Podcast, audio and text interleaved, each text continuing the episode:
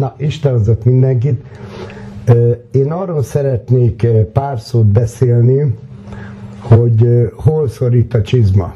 Tehát, hogy mi a gond a mai életünkkel, illetve, hogy mit találtunk ki egy ilyen kis megoldást rá, ez lesz majd az új szövetség, és akkor tényleg azzal kezdeni, hogy, hogy mi a baj a mai világgal. Tehát ezt mindenki érzi, hogy mindenki egyre betegebb, egyre boldogtalanabb, egyre gyorsul az idő, semmire nincs idő. Nincs idő a nagy családra, a gyerekeinkre, a barátságra, az egész életünk egy ilyen folyamatos mókus kerék, és teljesen mindegy, hogy ki hol dolgozik, általában pontosan annyi pénzt keres, hogy másnap még be tudja vonszolni a fenekét a munkahelyére. És nyilván azt is tudja mindenki a szüleink, nagyszüleink elbeszéléséből, hogy valaha azért nem teljesen így működött a világ. Tehát valami nagyon megváltozott a világban.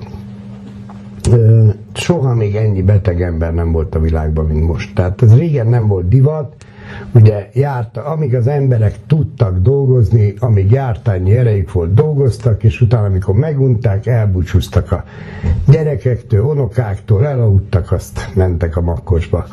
Most ehhez képest 30-40 évesen már elkezdenek emberek tönkre menni, elkezdenek gyógyszereken élni, egyre többet vannak a kórházba, és ugye a végén jön a szokásos szövődmény, a rák, és akkor ugye úgy mennek el, hogy ilyen 40 kilósan kapaszkodva a vaságyba, és, és rájuk húzzák az zuhanyfüggönyt. Tehát ez nem egy emberi élet, és nem egy emberi halál a végén. Úgyhogy azt nézzük meg, hogy körülbelül hol rontottuk el a dolgokat. Na most ez annyit kell tudni, hogy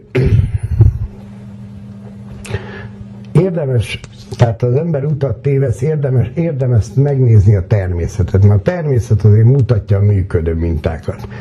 Minél jobban kizárjuk magunkat a természetből, annál kevésbé tud ránk hatni, és annál, annál kevésbé tudnak hatni a minták. Nem látjuk, hogy hogy működik. Nem látjuk, hogy az ember az egyetlen olyan állat, aki képtelen magának felépíteni a kuckóját, a vackát, a hajlékát. Tehát ezek abszurd dolgok. Az ember az egyetlen olyan állat, aki nem talál magának táplálékot, akinek adni kell, venni kell a táplálékot, ugye? És azért meg tudja venni, cserébe az álmait adja, a teremtő erejét adja, stb. stb.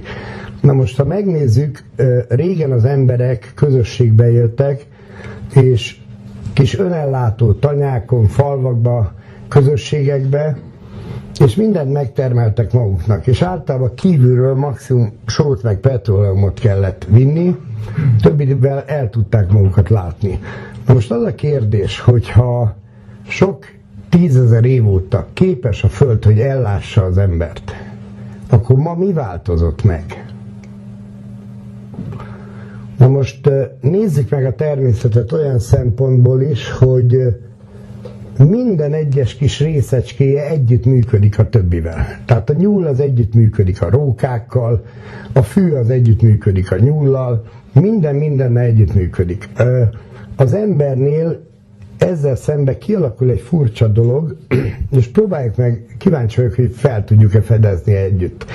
A gyerekkel még nincs baj, ugye? A gyerek az Isten tenyerénél egyfolytában boldog, a jelenben van, játszik, nincs vele gond. Még az óvodában sincsenek általában gondok. Ott, ott, ott is bejár, boldog, akar óvodába menni általában, ha jó az óvoda, és ott az iskolában valami történik. És próbáljuk meg megtalálni azt, hogy mi történik az iskolában, mert ezt az egy momentumot megtaláljuk, akkor megtaláljuk a megoldást. Mi változik meg az iskolában? Próbáljuk meg összetenni. Konkurencia kialakulása. Konkurencia? Igen, mert akkor nem együtt dolgozunk, mármint akkor valahogy nem egymás kezdünk el. Fölösleges dolog. Igen. Nem, nem, nem. Ez már, figyelj, fölösleges dolgokat csak abba lehet rakni, aki engedi. Amíg egy gyerek egészséges, nem engedi, hogy belepakolj fölösleges dolgokat. Nem, tényleg itt van a kulcs. Konkurencia, szebb szóval verseny. Elkezdjük versenyeztetni a gyerekeinket, mint a versenyagarakat, ugye? Jönnek a piros pontok, jön a fekete pont, jön a kis mit tudom én, törpésbélyegző, stb. Tehát elkezdődik az együttműködés helyett egy verseny. És egy versenynek mindig van vesztese az a gyerek már ott sérül rögtön az, az, az iskola elején, amikor rájön, hogy, hogy ugye a családban ő a legszebb, a legokosabb, a legügyesebb, és utána bekerül egy közösségbe, és te fiam, béna vagy, gyenge vagy, ne éneke, inkább rajzold le, jobban járunk, stb. És ez, ez untig elég ahhoz, hogy fiam, te ne énekelj, csak tátogjál. Ugye hányszor elmondták nekem is a, a tanáraim, de, de szinte mindenkinek. És ennek az lett a következő, hogy évekig nem énekeltem. Egyszerűen nem voltam hajlandó énekelni. És már, már felnőtt koromban kezdtem el újra énekelni, mert na annyira vissza dobja az embert az, ezek, ezek a kudarcok, hogy nem én vagyok a legjobb énekben, hát ez nem létezik. Na most az egész emberi társadalma ez a baj, hogy az együttműködés helyett versengünk.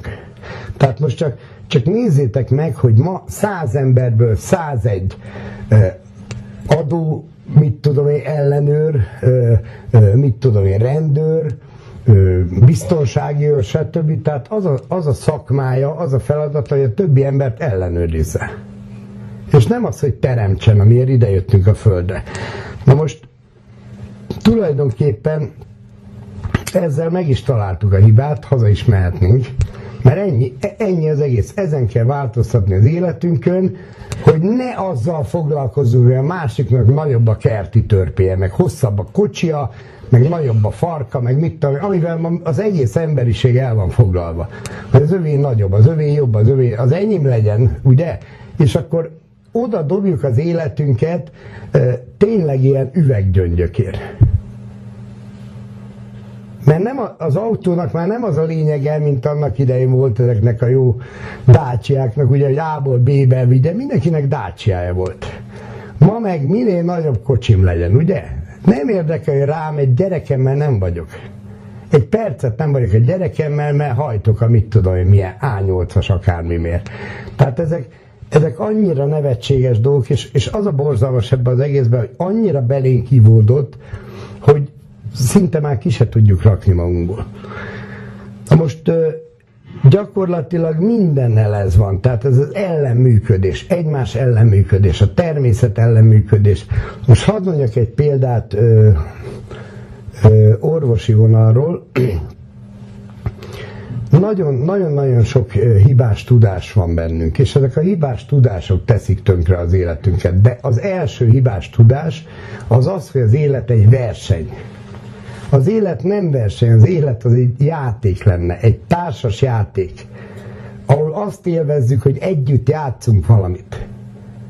Most ezért jöttünk ide, a gyerekek még ezt csinálják, nem versengenek, hanem együtt csinálnak valami homokvárat, vagy bármilyen egy közös teremtést. Ezt mi nagyon hamar kineveljük a gyerekeinkből, belekényszerítjük őket egy versenybe, mert hiszen a mi életünk is versenyel telt el, ugye? Na most, ha ezen nem tudunk változtatni, akkor így fog lefele menni az emberiség. Már most ezt látjuk. Már most ezt látjuk. Ez hadd mondjam el, hogy mert mindenki a fejlődés bűvöletébe van. Ez is egy hibás tudás. Ugye fejlődik az életünk, egyre, egyre e, többet tudunk a világról, meg egyre, egyre jobbak vagyunk, meg egyre, sok, e, egyre tovább élünk. Ugye? Ezek mind hibás tudások semmivel nem tudunk többet a világról, mint az elődeink. Sőt, tehát mindent tudunk a király pingvinek nem életéről, meg a hold túlodán levő kráterekről, meg a borféle atommodellről, de mit tudunk azokról a törvényekről, amik ezt a világot működtetik? Mit tudunk például a forrástörvényről? Hogy minden teremmény visszatér a forrásához. Akármit teremtünk, jót, rosszat, az visszatér. Ha csak ennyit tudnának a gyerekeink a világról, már nem mennénk bele azokba a csap, vagy mennének bele azokba a csapdákba, amikben mi.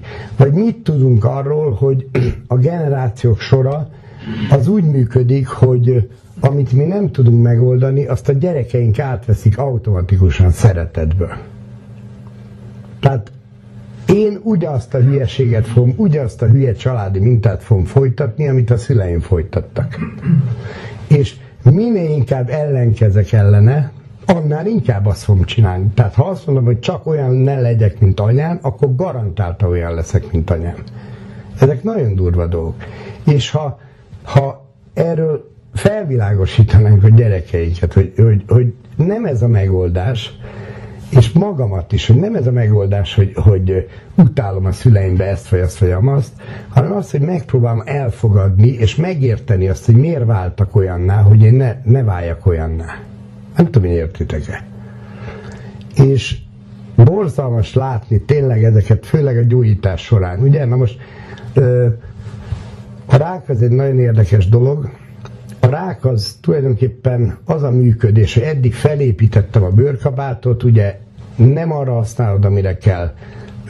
Ez is szar, az is szar, rosszul érzem magam itt a világban, stb. és elkezdi lebontani ezt a bőrkabátot. Hogy figyelj, te ilyen rosszul érzed magad, gyere haza. Ugye? Na most ez öt dolognak kell együtt állni, ha valakit érdekel ez a dolog, akkor az új medicina, tehát van egy orvostudomány ág, ami ezzel foglalkozik, az a neve, hogy új medicina, öt törvénynek kell együtt állnia. És ha ez az öt feltétel, hogy sokszerű, stb. stb. együtt áll, akkor garantáltan rákos lesz az ember. Az ötödik törvény az az, hogy nem beszélek erről senkivel mert szégyelem, mert nincs olyan ember, akinek ki tudnám a lelkemet adni, stb. stb. stb. És nézzétek meg, döbbenetes. Pontos akkor szaporodott először, és először csak városon volt rák. Nagyon sokáig falun nem volt. Utána pedig a amíg a falun kispadok léteztek a ház előtt, nem volt rák. Amikor elkezdtek eltűnni a kispadok, szépen elszaporodott a rák. Értitek? Tehát, tehát egy rák pusztán azzal, hogy elmondom valakinek, hogy mi nyomja a szívemet, már azzal megszüntethető. Na most ezek a hibás tudások például, hogy, hogy hát egyre jobban élünk. Na most hadd mondjak el egy dolgot. Ö, volt egy felmérés, ilyen antropológusok csinálták, ilyen ö, természeti népeket kutató emberek, és kimutatták, hogy egy természeti nép másfél-két órát dolgozik naponta. Tehát másfél-két óra kell ahhoz, hogy az élelmét, az ivóvizét, a ruházatát, a hajlékát, stb. előállítsa. Akkor most nézzetek magatokra. Mennyit dolgozunk? Nézzük magunkra. Ugye Elvileg 8 óra a munkaidő. Igen ám, de legalább egy-egy órát gályázunk oda-vissza, ez már 10 óra. Igen ám, de otthon még főzni kell, mosni kell, mosogatni a toalettkacsával, körbe kell prüntölni a WC-t, értitek? Ez mind-mind munka, ez nem szabad idő. Ugyanis a, a, az indiánok, vagy mit tudom én, a busmanok, azok a többi időben olyat csinálnak, ami boldogá teszi őket. Mint a gyerek. A gyerek pontosan azt csinálja, amitől boldog, amiért lelkesedik. Na most ez nálunk teljesen eltűnt az életünkből. Tehát csak gondoljátok végig, hogy mikor csináltatok olyat utoljára, amitől lelkesek voltatok. És nem lehet lelkesen adószakérteni, meg nem lehet lelkesen önkormányzatnál betartatatlan rendeleteket fogalmazni. Tehát ezt nem mondja senki. Tehát egyszerűen ezekhez a, a foglalkozás típusokhoz, ami ma van az, az emberiség életében, nem jár a lelkesedés. Nem teremtő munkák. Az ember teremteni jött le Isten képmására, teremteni jött le ebbe a világba. És ma nem tudunk teremteni. És ezért nem tudunk Isten képmásaként jelen lenni a világban. Ezért vagyunk betegek, ezért nem működik semmi az életünkben. És ez nem azt jelenti, hogy akasszuk föl magunkat, csak azt jelenti, hogy, hogy próbáljunk meg egy kicsit gondolkodni. Tehát mit csinál a, a többi időben a busban? Ez az érdekes, hogy például játszik. Gondoljátok, gondoljátok el, hogy ezek az emberek életük végéig játszanak. Most a játékról annyit kell tudni, hogy a játék során vagy egyedül a jelenbe gyakorlatilag. Tehát a jelenbe az mit jelent? Hogy nem azon gondolkodsz, hogy elzártam otthon a gázcsapot, meg nem azzal foglalkozol, hogy hát vajon a fiamat hogy fogják fölvenni az egyetemre, hanem itt vagy, a jelenbe vagy. És ez nem csak azt jelenti, hogy jelen időben vagy, hanem azt is jelenti, hogy jelen vagy. Azaz fogod a teremtésnek az impulzusait, a tanácsait, fogod azokat a képeket, amiket meg kéne valósítsák. Na most igen, megkérdi az ember, hogy, hogy tulajdonképpen hogy jutottunk el idáig? Tehát mindig ez az érdekes, hogy van egy jobb állapot, van egy rosszabbik állapot, és, és hogy jutunk el a jobb állapotból a rosszabbik állapotba? Mi lehet az, ami, ami ö, amitől elviseljük ezt a változást, hogy egyre szarabb lesz az életünk, és még tapsolunk is hozzá, hogy há, felvettek minket az EU-ba, ugye, meg mit tudom én, kaptam egy doktorit, hogy kineveztek a mit tudom én, milyen adóvá. Értitek? Na most erre van egy nagyon egyszerű kísérlet, és ez mindig jusson eszetekbe. Tehát, hogyha a békát beledobott forró vízbe, akkor a béka kiugrik, ugye? Működik benne az életöztön, azonnal ki fog ugrani a vízből. Viszont ha belerakott hideg vízbe a békát, és aláfűtesz, akkor az a béka szétfő. Szétfő, mert lassú a változás. Na most ez, a, ez az emberiséggel is ugye ez történt. Ez a változás, ez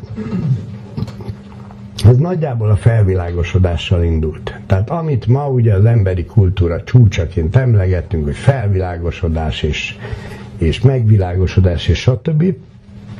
Most itt volt egy olyan változás az emberiség életéből, béretében, hogy kikerült a középpontból az Isten. Tehát ez azért fontos, mert kell, hogy legyen valami az életedbe, amihez tudsz viszonyítani, amihez tudsz tájékozódni. Azért nem lehet egy ilyen lakótelepen, ilyen blokkházak között tájékozódni, mert nincs egy pont, amihez tájékozódjál. Értitek? Ez egy raster, nincs magja, nincs középpontja. És ha kikerül középre az Isten, és mi került be a középpontba a felvilágosodásnál? Az ember. Nem az ember, bár az került volna. Nem, nem az ember. Hm? Nem, nem, nem. Gondoljatok a Descartes féle koordináta rendszerre. Mi a középpontja? A semmi. A semmi. Értitek? Hát mi az életünknek a középpontja ma? Van középpontja? Van valami ez? Viszonyítani a dolgokat. Gyere, itt van ilyen bünti székek vannak még itt elő a késő jövőknek, gyertek csak. Tehát ez a baj, hogy nincs, nincs középpontja az életünknek, és ez már évszázadok óta így van. És először csak ugye ez a vírus, a városi lét, az csak a, tényleg a városba élőket ért el. De figyeljetek, ma már nincs különbség a város és a vidék között. A vidéki ugyanabban a Kauflandba jár vásárolni, mint a városi. Tehát az önellátás már csak nyomokban létezik, és visszaszorulóban van. Tehát az a kérdés, hogy hogy, hogy, hogy tudtunk idáig? Tehát például miért van az, hogy mindenki ilyen kínai joggingban van? Értitek? Tehát, hogy a viseletet hogy lehetett átadni a kínai joggingnak? A viselkedés módját az embernek, a viselet az a viselkedés.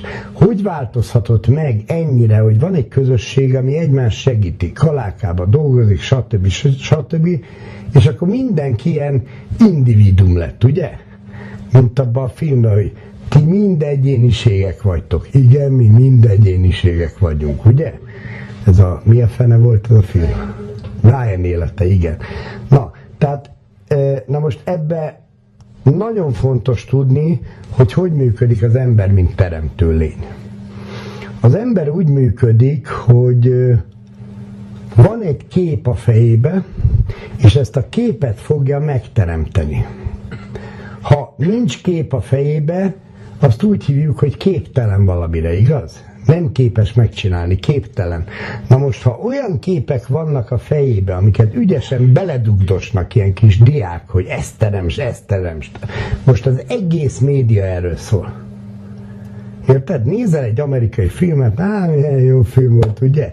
És közben nyomják, nyomják, nyomják beléd a kódokat. Tehát én ezt végignéztem Gyimesbe ezt a jelenséget, jó pár évvel ezelőtt, amikor először gyűjtöttünk a Gyimesbe népi gyógyászatot, akkor azt tűnt föl, hogy hihetetlen szép természeti környezet, minden tökéletes, tökéletes a táj, tökéletesek a vizek, tökéletes ételeket esznek, akkor még nem boltból vették az ételt, minden tökéletes, és minden családban rákos betegek voltak, és nem is értettem, hogy hogy az Istenben, mi, mi a fenétől betegszenek meg ezek az emberek. És az utolsó napon mentünk a vasúthoz, és ugye a falu fölé emelkedtünk, és akkor láttam meg, hogy a legutolsó kaibán is ott volt a parabola. Értitek? Tehát hiába eszelte minden tisztát, hogyha folyamatosan a méreg elér a szívedig. Mert most gondold el, hát régen mi volt a boldogság? Ugye az embert a boldogság, a lelkesedés üzemelteti, ez az üzemanyag bennünk. Az volt a lelkesedés mondjuk Gyimesben, hogy egy zsákkal több pityókat termett, vagy mit tudom én, kettőt ellett a, a jó. Igaz? És ehelyett, amik elérhető boldogságképek, ehelyett elkezdték nyomni az emberekbe a jockey ugye? Hogy ilyen hosszikás autója van, meg olyan kalapja, meg ilyen csizmája, meg ennyi vagyona, meg ennyi olajkutya. És az emberek elkezdtek olyan után vágyni, amit soha nem érhetnek el. Na most, ha megnézitek, pontosan ezt tartják föl benn, fönn bennünk, folyamatosan. Nézzétek meg a reklámokat. Ilyen Barbie baba típusú csajok, igaz, hogy majd szülni nem fog tudni, de, de legyél olyan, mint ő, ugye? Ilyen nagy izé, pálmafák, meg iszod a, mi a fenét, a koktélokat a pálmafák alatt, ugye? És, és benned maradnak ezt a, ezek a képek, és megpróbálod megteremteni őket. Így működik az ember, egy teremtő gép, szabályos egy fröccsöntő minta. Ami a fejünkben van, az megvalósul a valóságban. De nem tud megvalósulni, mert ugye nincsenek meg hozzá a körülmények, tehát nem reálisak a célok. Ez az egyik, amivel elveszik a teremtőerőnket. A másik, amivel elveszik, ez még durvább. Állandóan azzal vagy elfoglalva, hogy mit csinálnak a zsidók meg a, a palesztinok, mit csinálnak a izék, a, a gyurcsán, meg a mit tudom én kicsodája, meg mit csinál a, érted? Olyan dolgokon, hogy áll a Brad Pitt haja, érted? Ezzel vagy elfoglalva, hogy hogy áll a Brad Pitt haja. Van rá hatásod? Mert ha nincs, akkor csak el ö, lefejli a teremtőerődet. Tehát az a teremtőerő, ami afelé kéne menjen, amire tudsz hatni, amire hatással vagy, ami fölött hatalmad van, például a családod. Családodra nincs ide, időd, mert nézed a tévébe, hogy mit csinál, hogy kergetőznek a palesztinok meg a, a zsidók vagy nézed a Facebookon, hogy a mit tudom hogy milyen győzik-e, az mit csinál, vagy lájkolod, vagy mit tudom nem értek ezekhez a szarokhoz, de az a lényeg, hogy, hogy, hogy és akkor jön a gyerek, nincs rád idő, most hagyjál békén, zavarod apát, zavarod anyát, érted? És a gyerek felnő úgy, hogy a szeretet helyett ezt kapja. És te meg csodálkozni fogsz, hogy te meg a szeretet helyett mész majd a szociális otthonba. Mert forrástörvény, mindenki azt kapja, amit kibocsájt. Az, az lenne a lényeg ebben az egészben, hogy el kell kezdenünk egy teljesen, tehát ha, ha nem akarjuk, hogy tovább menjünk lefele, ezt nem lehet így megállítani, hogy a politikusok akarják. Tehát a politika, ha valakit érdekel, hogy mi a politika, fordítsa meg a szót. Politika, aki tilop. Tehát ez erre jött létre. Eleve minden veri szét az egységet. Figyeljétek meg, minden arról szól az életünkben, hogy az egységet veri szét. A pártok arról szólnak. Eleve a párt az, az, az part, az egy része valaminek. Érted? És állandóan fölteszik a kérdés, hogy te vagy fideszes vagy, vagy maszopos vagy, ugye? Vagy ilyen vagy, vagy olyan vagy. És, és ö, valahol meg se engedik azt, hogy te, te egész legyél, teljes legyél.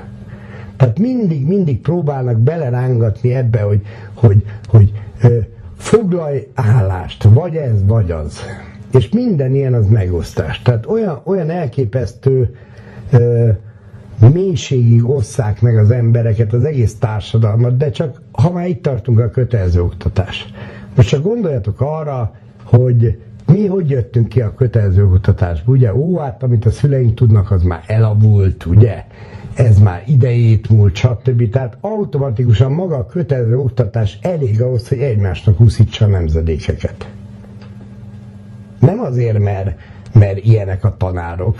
Szóval itt van a másik baj a világban, hogy vannak arhetípusok, tehát ilyen feladatok, ami, amiért az ember leakasztod a fönn egy bőrkabátot, és lejön ide, hogy én, én gyógyító leszek, és meg fogom gyógyítani az embereket. És egy orvos tanul érte legalább 20 évet, és a végén egy gyilkos lesz belőle. És nem azért, mert ő a szemétláda, hanem azért, mert teletömik a fejét hibás tudásokkal. Például a rákról, például a betegségekről. Most mondok, csak hogy, csak hogy értsétek meg, miről, miről szól ez az egész. Például szívbarát, ráma, margarin. Ugye? Na most, ha csináltak már gyilkos vegyi fegyvert, tömeggyilkos vegyi fegyvert, az a szívbarát, ráma, margarin. Tehát erről annyit kell tudni, hogy a természetben előforduló olajok, zsírok, cukrok, stb. balra forgattak. Tehát a, a, polarizá- tehát a fényt balra polarizálják. Na most, amikor szintetizál az ember, teljesen mindegy, hogy most egy olajból csinál valamilyen zsírt, vagy kőolajból csinál ö, étkezési olajat, mert ma ezt is csinálják, az a lényeg, hogy akkor szintetizál. Tehát mesterségesen hoz létre dolgokat, és abban lesz balra meg jobbra forgató. A balra forgatót fel tudja a szervezet dolgozni, a jobbra forgató egyszerűen nem tud mit csinálni. Tehát az egy darabig kering a vérbe, vérnyomás növekedést és éveket okozva, majd lerakja a, a bél, bélzsírba. És ezért van mindenki, nézzétek meg az embereket, nincsenek elhízva. Nézd meg a karját, nézd meg a lábát, hogy ilyen pálcikák, és van egy ekkora hasa. Most ez az, amikor a belénél rakódnak le ezek a dolgok. Na most gondold el a következőt. Pusztán ez elég ahhoz, hogy tönkretegye a vérnyomásodat, tönkretegye az emésztésedet, minden tönkretegyen rajtad. És utána, tehát ez, ez egy tipikus hibás tudás, de mondok egy, egy még egyszerűbbet, hogy lássátok az egész folyamatot, hogy működik. Megáll egy EU által támogatott ö, ilyen egészségügyi busz, mondjuk, hol legyen. Szentegyházan, jó? És mondják a falunak, hogy hát itt ingyenes vérnyomás szűrés lesz, elvtársak. És akkor hát ingyen van, mindenki oda kocog a vérnyomásmérőre, vérnyomásmérésre Marin néni oda nyújtja a karját, Marin néni semmi baja nincs, semmi baja nincs, csak bekapta a horgot, hogy ingyen van. Oda kocog a vérnyomásmérésre, összecsapja a nővérke kezét, hát óriási baj van Marinéni magának, 160 a vérnyomása, hú, de hát vannak erre jó gyógyszereink, stb. stb. stb. Na most nézzük meg az első tételt. Mari néni magának magas vérnyomása van, 160. Ha elővesztek egy 30 évvel ezelőtti orvosoknak írt tankönyvet, abba a normális vérnyomás érték 100 plusz ahány éves vagy. Ez abból adódik, hogy az emberbe egyre csökken a víztartalom. Tehát egyre tömörebb lesz az ember, egyre sűrűbb lesz az ember, így a vére is sűrűbb lesz. Tehát ha Mari néni 60 éves, akkor pontosan 160 a normális vérnyomása. Na, tehát Mari néni megkapja az első halálos mérgét, ami egy vérnyomás csökkentő, ami a szenzorokra, a nyomás szenzorokra hat, és elpiszkálja őket, tehát mintha alacsonyabb lenne a valóságban vérnyomása, vagy mintha magasabb lenne a valóságban a vérnyomása, tehát a szív az kevesebb vért fog nyomni. Na most ezzel két probléma van. Tele, lesznek olyan területek, aminek már nem elég a vér ellátása. A másik pedig az, hogy a nyomás csökken, lassul a vérállamlás, és ki fognak rakódni ezek a mindenféle anyagok, például ezek a zsírplakkok ezekből a mesterséges zsírokból. Na most ez már tényleg komoly probléma, ez már ilyen helyi e, dolgokat okozhat, ezt a részt nem látja el, azt nem látja el, állandó fejfájása van, ez a baja, az a baja, az elmegy a vércukra, stb. stb. Na, De hál' Istennek erre is van. Erre is van, tehát van koleszterin csökkentő gyógyszerünk is, tehát Mari néni megkapja a második halálos mérgét, ami egy koleszterin csökkentő gyógyszer, ugye? Na most ez egy vérhigító tulajdonképpen, ami miatt viszont a vér ki fog áramlani a szövetekbe. Tehát gyakorlatilag felpüffed a marinéni, ugye olyan lesz a lába, mint az elefántnak, és még mindig hordja két cekkerre haza a halálát az elefánt lábain, hordozza haza a halálát a patikából, ugye?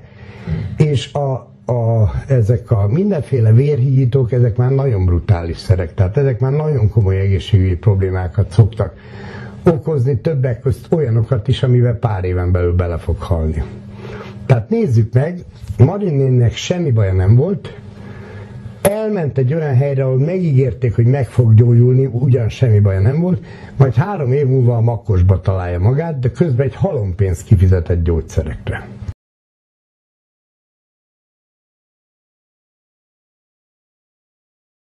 Most körülbelül ezt okozzák a hibás tudások. Ugyanez van a rákkal. Én akkor döbbentem meg, megtaláltam a dédanyámnak, vagy a szépanyámnak ilyen nemes asszonyok vezettek ilyen háztartási füzet, vagy nem tudom mi volt a neve, az a lényeg, hogy benne volt, hogy hogy kell hangyát írtani, hogy kell az ezüstöt tisztítani, és, és egy csomó ilyen gyógyítási tétel is benne volt, hogy mit kell tenni a tüdőgyulladás esetén, meg egyebek, és benne volt a rák, hogy mit kell tenni rák esetén, ugye ennek fene volt a régi neve az essen beléd a fene, ez egy nem túl jó kívánság a mai világban. Na most nagyon érdekes, mert ugye fészkes fene az az, amikor már, mit tudom, van egy daganat, és átüt a bőrön. Tehát rendes egy ilyen vörös fészke van, az, az a fészkes fene. Na most az a döbbenetes, hogy ez valaha nem volt halálos. Tehát semmivel nem volt durvább, mint egy torokgyík, egy, egy tüdőgyulladás, egy mit tudom én micsoda. Hogy lett ebből halálos betegség? Úgy, hogy elkezdték gyógyítani. Így. Így. Tehát így kezdték el gyógyítani, hogy kemózzák. Nem tudom, hogy tudjátok-e, mi a kemoterápia. Tehát a gyorsan ö, szaporodó szövetek, például egy rákos burjánzás, abban nagyon gyorsan szaporodnak a szövetek. Na most a gyorsan szaporodó szövetekre bármilyen környezeti hatás jobban hat, mint a, a stabil szövetekre. Tehát magyarul ha te elkezded mérgezni erős sejtméreggel a szervezetet, akkor a gyorsan szaporodó valamik, tehát például rákos sejtek, például a hajhagymány, például a vér, a vérnek a készítése, ezek, ezek tönkre fognak menni. Ez, ez egy ideig, óráig állítja csak le. Tehát a, a rákos a kemóval maximum haladékot kap. Tehát ha nem oldja meg a problémáját, így se úgy se úszta meg. Ellenben sokkal nagyobb eséllyel fog meghalni, mint hogyha hagyja az immunrendszerét működni. Na most figyeljetek, ha elterjed valamiről egy kép, az beivódik az emberbe, és azt kezdi el megvalósítani. Ma egy olyan kép van az emberekben, hogy a rák az egy halálos betegség.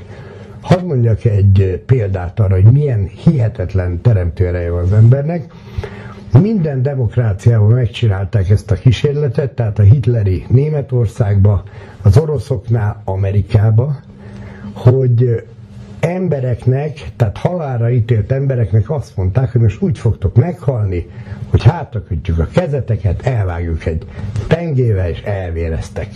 Na, ezek után hátrakötötték a kezét, meghúzták valamivel, és elkezdtek festéket csorgatni. És ahogy a tócsa nőtt, nőtt, nőtt alattuk, pontosan akkor állt meg a szívük, annál a mennyiségű festéknél, ami hogyha vér hiányzott volna belőlük, meghaltak volna. Értitek? Tehát nem elég, hogy ilyen erős az ember, hogy, hogy tényleg megteremti a halálát, hanem hogy ennyire pontosan működik az agy, hogy még azt is kontrollálja, hogy nagyjából mennyi vérnél kéne meghallják. Most ezek után mit vártok akkor a rák gyógyítás terén? Értitek? Tehát egyszer a rákos abba hal bele, hogy nem tudja elképzelni, hogy élve fog maradni. Hát a szomszéd is ebbe halt bele, anyám is ebbe halt bele, a tipikus, ugye, genetikai betegségek, öröklődő betegségek, ugye? Hát apám is ebbe halt, meg nagyapám is, én is ebbe fogok. Nem, nem genetika. A nagyapád is hülye volt, apád is hülye volt, te is hülye vagy, és ugyanabban a hülyeségbe fogtok belehalni. És ezért kell kitenni ezeket a programokat magunkból. Na, tehát visszakanyarodva az orvosok, nem az orvosokkal van hiba. Tehát az a borzalmas, hogy az orvosok lejönnek azért nagy gyógyító lelkek, hogy, hogy gyógyítsanak itt a Földön, és itt kapnak egy gellert. És ez a Geller, ez nem kicsi azért, mert tudjátok róla, hogy az orvosok 20 évvel rövidebb ideig élnek, mint a normális emberek. 20 évvel, nézzetek utána, ez egy, ez egy statisztika a világban, hogy az orvosok 20 évvel rövidebb ideig élnek, mint a, akiket gyógyítanak. Miért? Azért, mert elhiszik azt a sok maraságot, amit tanítanak nekik. És ez mindenben így van. És nem ők a hibásak. De ugyanez van, szóval ez a, ez a durva és ez a borzalmas, hogy, hogy, hogy ugyanez van egy bármilyen szakmában, egy tanárral.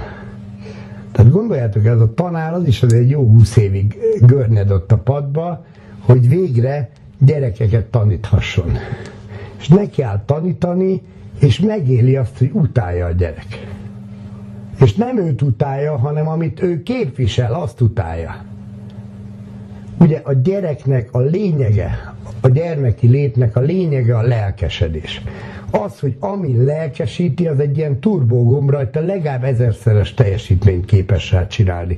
Én amin megdöbbentem, az a két fiam volt, a nagyobbik, Hát ugye minden gyerek körülbelül egy év alatt tanulja meg a latin ABC-t, jó esetben. Azért még lesznek kisebb, nagyobb hiányosságok, de azért egy év alatt, ha nagyon, nagyon ütik, verik, azért elvégzi ezt a feladatot. Na most gondoljátok el, a nagyobbik fiam, a kisebbik fiamat egy délután megtanította rovás írni. Akkor még nem tudott írni latin betűvel, egy délután megtanította rovás írni. Mi volt a különbség az egy év meg az egy délután között. A lelkesedés. Érted? Tehát, hogy lelkesedéssel csinálta, ugye ők úgy csinálták egymást, hogy ez egy titkos írás lesz kettejük között, hogy a szülők ugye ne tudják elolvasni, stb.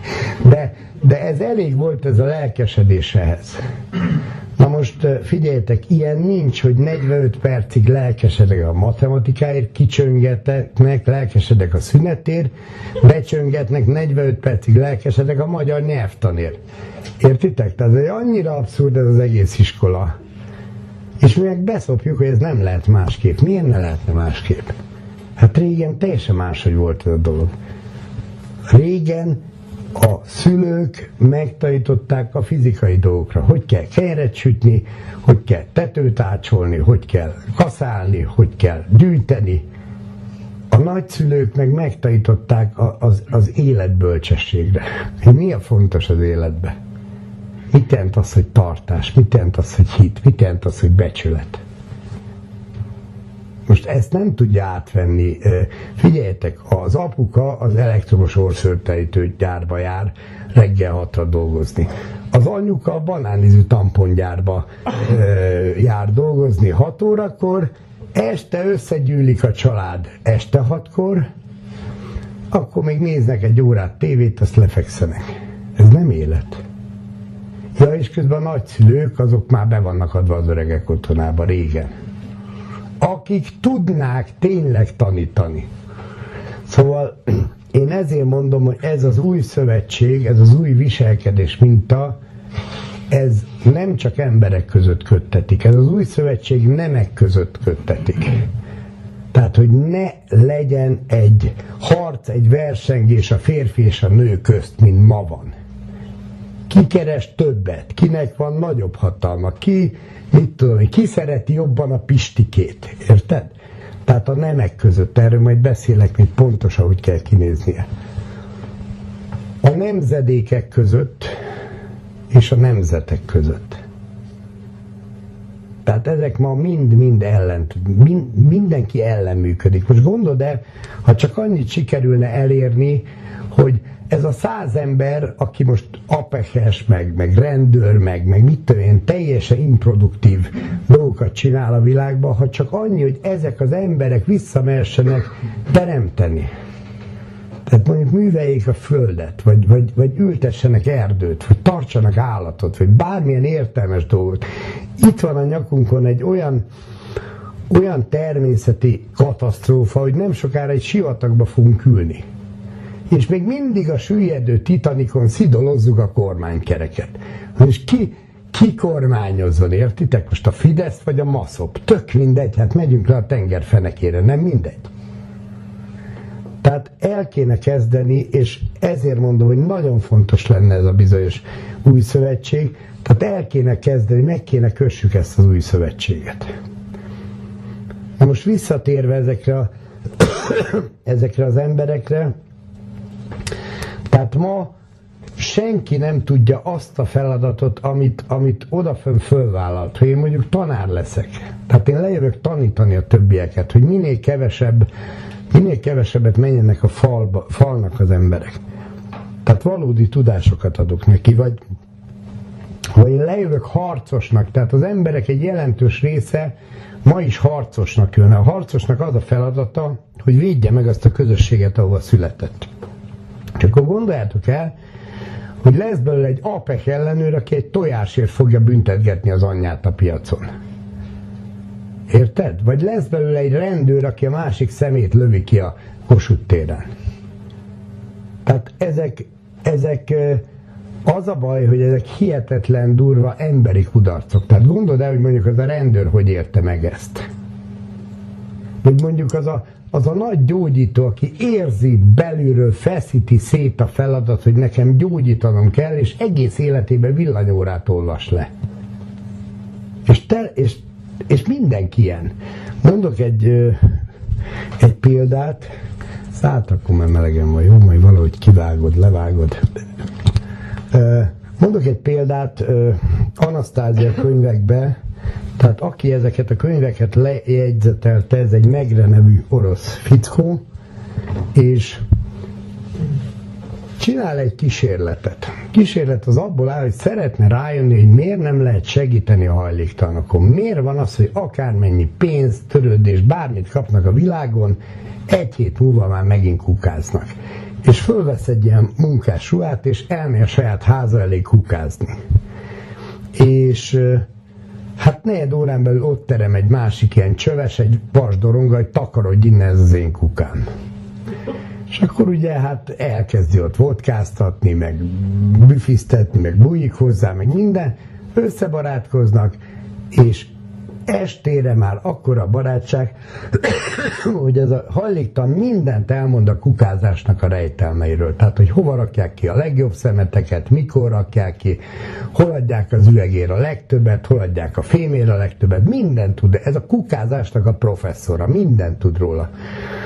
És akkor, amikor már mindent elmond ennek a megrének, akkor megre azt mondja, hogy jó, hát figyelj rám, van itt egy barátom, van egy építkezése, menjünk el oda, ilyen jönnek, ennyi, ennyi valót kapunk, ennyi pénzt kapunk, ennyi, stb. stb. És akkor az űrge 5 percig gondolkodik, majd teljesen bezár, és azt mondja, hogy takarodj innen, te csak a kukámat akarod elvenni tőlem. Most nem tudom, hogy értitek ez egy nagyon fontos példabeszéd, mert ez ilyenek vagyunk, értitek? Tehát, tehát ez az ember az egész teremtő képessége arra fókuszálódik, hogy hogy lehet a kukából megélni. És emiatt, mert arra fókuszál, semmi más nem marad az életébe. Tehát ha kap tízezer dollárt, nem tud vele mit kezdeni, érted? A számára nem fér bele a képbe, hogy hogy tudok a kukából megélni, érted? Na most hadd mondjam el, hogy mindnyáján kukázunk. Tehát nem tudjuk elképzelni az életünket munkahely nélkül, büfisztetés nélkül, pályázatok nélkül, támogatások nélkül, kukázunk. És minél jobban beszippantott minket a Matrix, annál inkább kukázunk. És ez döbbenet, hogy nem tűnik föl senkinek, hogy figyelj, az őseinknek év ezredeken keresztül Erről szólt az élet, hogy szabadok legyünk, függetlenek, önellátóak, önjáróak, stb. stb. stb. És te meg amerikai típusú önéletrajzzal jelentkezel rabszolgának. Saját magad. Tehát nem két senkinek sem, itt nincs Habsburg, meg nincs izé, török, itt te magad mész, te magad mész rabszolgának. És mi a baj? Az, hogy szépen alánk gyújtottak, és olyan lassú a változás, hogy nem vesszük észre. Egyre kevesebb szabadságunk van. És ez nem lenne baj, mert ugye minden gyerekkel újjászületik a világ. Tehát a gyerekeink automatikusan javítanák a világot, de azonnal tönkre tesszük őket, és most már egyre kisebb korba. Csak egy példát mondok. Régen nem volt járóka. Tehát amikor a járóka elődje megjelent, az ugye az a paraszti kultúra volt, ami már teljesen elkurvult. Tehát ami már nem az önellátásról szólt, hanem arról szólt, hogy kapás növényeket ültetek, mondjuk kukoricát, mert azt jó áron el lehet adni, és egész nap kapálok. Tíz hektárokat kapálok. És ennek a következménye lett az, hogy maguk a parasztok küldték a gyerekeiket városba, hogy menj innen, mert csak meg lehet dögleni. Miután ők maguk beásták magukat ebbe, ugye, ebbe a helyzetbe. És akkor eladták a kukoricát, persze ahol eladsz valamit, azonnal megjelenik az élősködő. És akkor venni kellett valamiféle szart, amivel még több kukoricát lehet előállítani. Értitek? És vették a morzsolókat, vették a terménydarálókat, vették a kukoricavetőmagot, és nem tűnik föl senkinek, figyelj, ők legalább visszatudták a magot vetni. Te vissza tudod? Hibrid kukoricát nem lehet visszavetni. Tehát már semmit, te, na mindegy, tehát ebbe az időszakban volt az, hogy a gyerek az már útba volt. Tehát mit csináltak a gyerekkel, miközben kapáltak? Leszették, letették a föld szélére, ástak neki egy lukat és beállították. Ez volt. Kérdezzétek majd meg a nagyszüleitektől. De ez már akkor volt, amikor a parasság elhűlt. Ezt egy paraszt nem csinálta volna meg a gyerekével, amíg valódi paraszt volt. Na most ennek a modern változata a járóka. Ugye? Pistike bekerül reggel a járókába, azt estig ott bőg. És Pistikében mi fog kialakulni? Ez a legbrutálisabb. Az, hogy az egész életem egy rabság, egy szenvedés, és hiába csinálok akármit, nem bírok onnan kikerülni. Majd ha a hatalom úgy dönt, akkor kijöttek. Tehát egy semmit nem tettek a saját sorsomért. És ezek nagyon durva dolgok.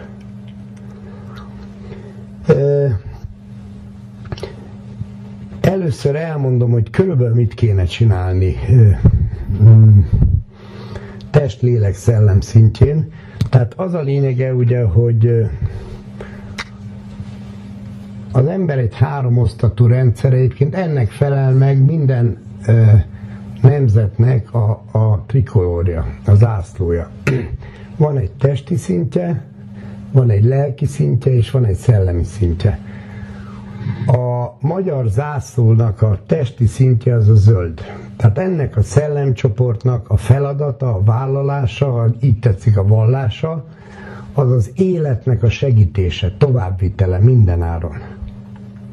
Tehát ez volt az a nép, aki a mai napig megőrizte azokat a termelési módokat, azokat a vetőmagokat, azokat a technikákat, amik nem természet ellenesek, nem a teremtés ellen dolgoznak, mint a mai nagyüzemű mezőgazdaság. Tehát a feladatunk az testi szinten az az élet szolgálata. Most ezt úgy is vegyétek, hogy e, ugye most azt mondja egy városi, hogy jó, jó, de hát én nem tudok semmit csinálni. Ez nem igaz. Először is a legfontosabb, hogy költöz ki városról. A városi lét az a vírusban való élet. Baromi kényelmes, de nem visz sehova. És ez a kényelem is ám csak egy látszólagos kényelem. Hát most gondold el, mi történik, ugye? Az egész életed arról szól, hogy itt vagy távirányító, pit-pit, bekapcsol a tévé, pit-pit, felhangosodik, pit-pit, csatornát vált. Pit-pit, lemegyek a lifttel, pit-pit, beülök a kocsiba, pit-pit, kinyílik a kapu a munkahelyemen, pit-pit, fölmegyek, leülök a gép elé, előveszem ezt a majomvirtust, és akkor verem egész nap. És közben Közben az történik, hogy a természet, amit nem használ, azt lebontja. Tehát például nem használod a csípőizületedet. Mi lesz a következménye? Lebontja. Tehát ez nem elkopik, ez megint egy hibás tudás. Az ember nem egy gép, nem, nem egy ceruza, nem tud elkopni. Sőt, minél jobban használódik, annál jobban erősödik. Biztos tudjátok, hogy ahol az ember eltöri a kezét, lábát, stb. soha, soha többet nem fog eltörni. Tehát erősebbre forrad mert úgy értelmezi, hogy nem volt elég erős. Most az egész emberi tehát egyáltalán minden élő rendszer így működik. Tehát ha valami meghibásodik rajta, azt, azt úgy értelmezi, hogy nem elég erős. Tehát nem, hogy javítja, hanem erősebbre javítja. Egyetlen egy tudja lebontani az embert, ha nem használja magát. És ez nem csak egy alkat részére vonatkozik, hanem az egész emberre. Hát nézzétek meg a típus, tipikus dolgot, hogy ugye, mit tudom én, van egy nénike mondjuk Székelydáján, és akkor ott elfütöget, ugye kis parretet fütögeti, néha meglátogatják az unokák, meg azért csirkét, meg egyebeket visznek ki a városra, és akkor mondja a gyermek, hogy jaj, mamika maga már dolgozott eleget, jöjjön, pihenjen, pihenjen, jöjjön föl hozzá a blogba, ott falból folyik a meleg víz, ah, csoda élet. És mamika fölmegy, szeretne a gyerekének kedveskedni, fölmegy, fölmegy, sorvad, majd egy éven belül elmegy. Nincs tovább dolga. Mit lehet csinálni egy városi blogba? Értitek? Tehát, tehát ezek a célok, amik életbe tartanak minket, ezek, ezek nagyon-nagyon fontosak. Na, tehát az életszolgálta egy város is meg, meg tudja azért csinálni, azzal, hogy valami élőt megpróbál szolgálni. Tehát legalább legyen egy, legyen egy kis balkonládája legalább menjen ki az erdőbe, és ott vessen el egy pár krumplit, egy pár bokor krumplit valahol az erdőbe. Vagy menjen ki gombászon, vagy, vagy menjen, egyáltalán legyen élő környezetben. Figyeljetek, ez a teremtés ez azért van körülöttünk, hogy mutassa a mintát. Hát figyeljetek, leszületett még egy kis vasdobozba is, nem? Azért születünk bele ebbe a paradicsomba, hogy megtanuljuk a teremtést. És ha már itt tartunk, van egy nagyon fontos uh, példa, ez a tékozó fiúnak az esete. Tehát az ember elindul az atyai háztól, ugye? A tékozó fiú elindul az atyai háztól. Mindenét eltékozolja, mindenét. A hitét, a, a figyelmét, a szeretetét, a kapcsolatát a többi élőlényel aztán majd még összeveszik a szüleivel, meg még összeveszik a gyerekeivel, mindenki össze, mindenkivel összeveszik, és elér a disznók fájójához. Ugye? Tehát onnan enne, de még onnan is elzavarják. És ott jut eszébe, hogy hát figyelj már, van egy, van egy szülői házam, hát mit keresek én ott? És onnantól kezdve fog majd emelkedni. Na most ez miért fontos? Ez, ezek mindenben benne vannak, tehát benne van egy ember életébe is, tehát biztos ti is voltatok már, a, azért láttok egy olyan korosztályt, aki már biztos, hogy megjárta a hadak útját, tehát már volt a, a disznófájánál. Ez azért fontos, mert az embernek itt jut eszébe, hogy van egy szülői háza. És ez a legfontosabb pillanat az ember életében, mert innentől kezdve eleve tehát amikor az ember lekerül, melyik filmben volt az üvegtigrisbe, hogy ha földre kerülsz, akkor amikor felállsz onnan, vegyél föl valamit. Érted? Tehát nagyon fontos, hogy, hogy mindenki automatikusan elkerül ide, mert erről szól az életünk. Nézzétek csak!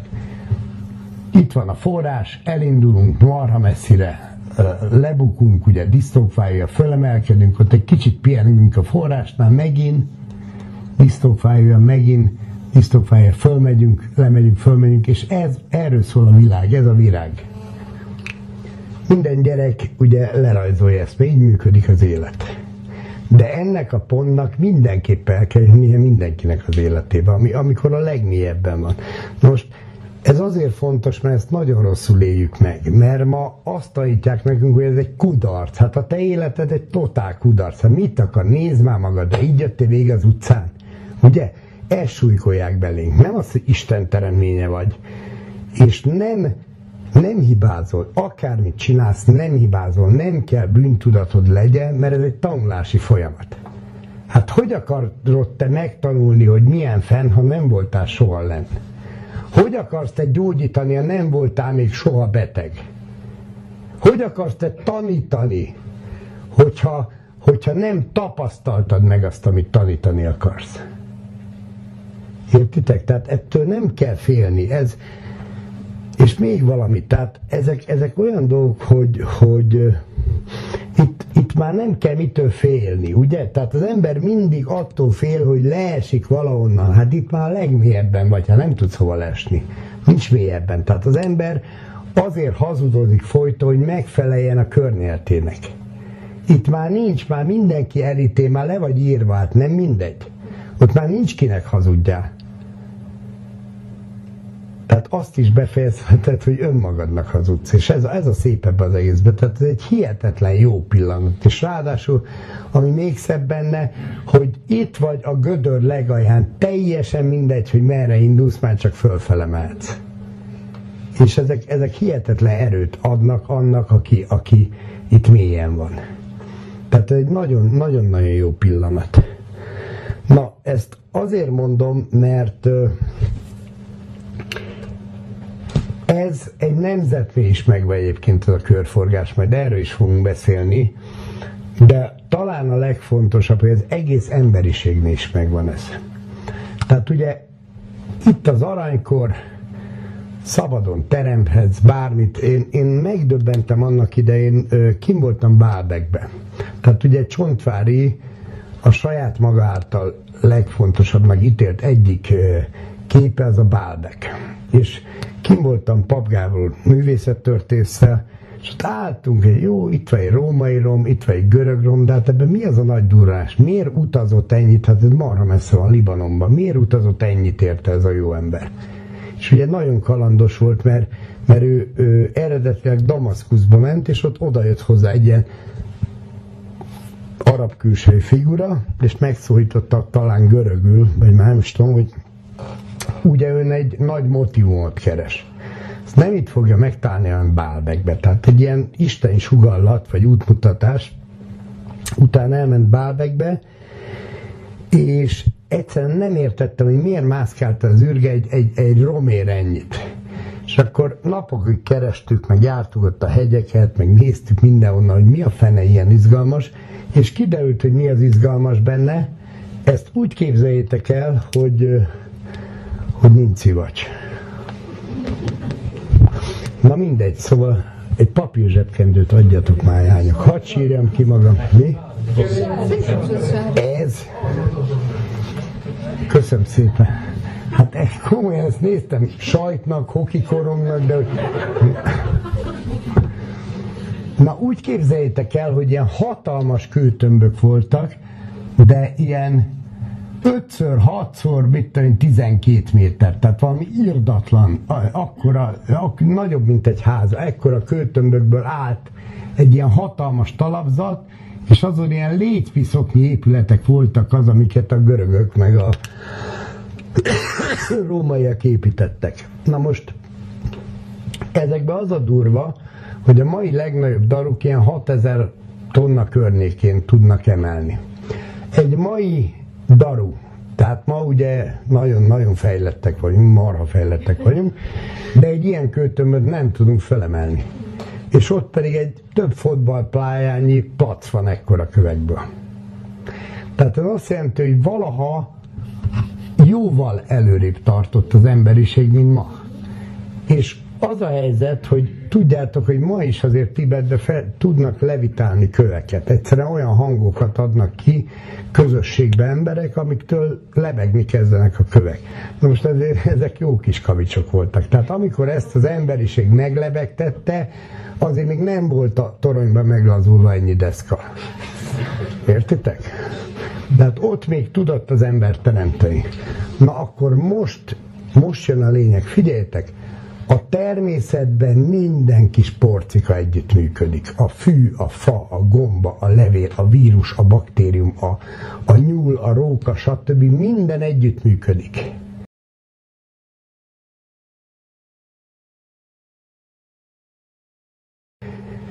Az ember ki tud szállni ebből az együttműködésből. Nyilván kezdetben ő is együttműködik. Ki tud szállni, és ez a tékozó fiú.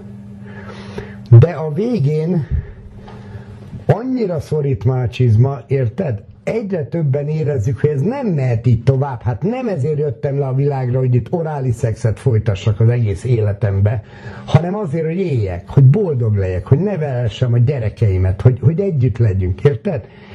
És önként úgy dönt, és ez nagyon fontos, a természetnek minden kis alkatrésze, az nem tud, nem tud máshogy működni, nincs meg a szabad akarata.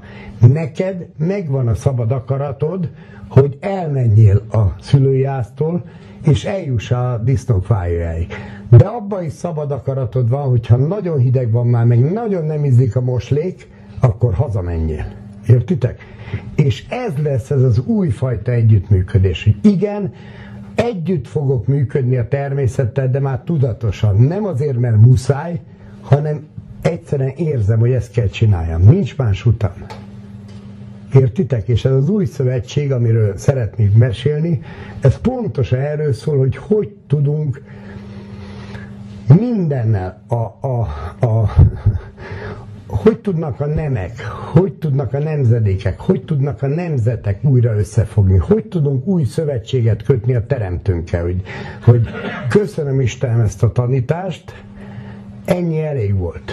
Ennyi elég volt, ugye? Elég volt ahhoz, hogy észhez térjek, hogy megtapasztaljam, hogy, hogy, hogy kipuhatoljam újra ezt az együttműködést, hogy hogy tudnak a részek együttműködni.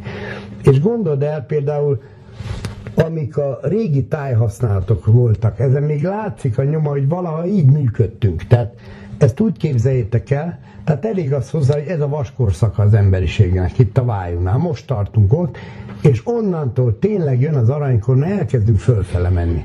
És egyre tudatosabbak az emberek, azt azért látjátok. Hát hol lehetett volna itt, itt most nem is a Ceausescu időszakra gondolok, de, de mit tudom, 20 évvel ezelőtt hol lehetett volna ilyenekről beszélni? Meg hányan ültetek volna itt? Tehát most már pontos ez a nyomor, ez, ez mindenkit arra inspirál, hogy változtassak, és az élet maga a változás. Most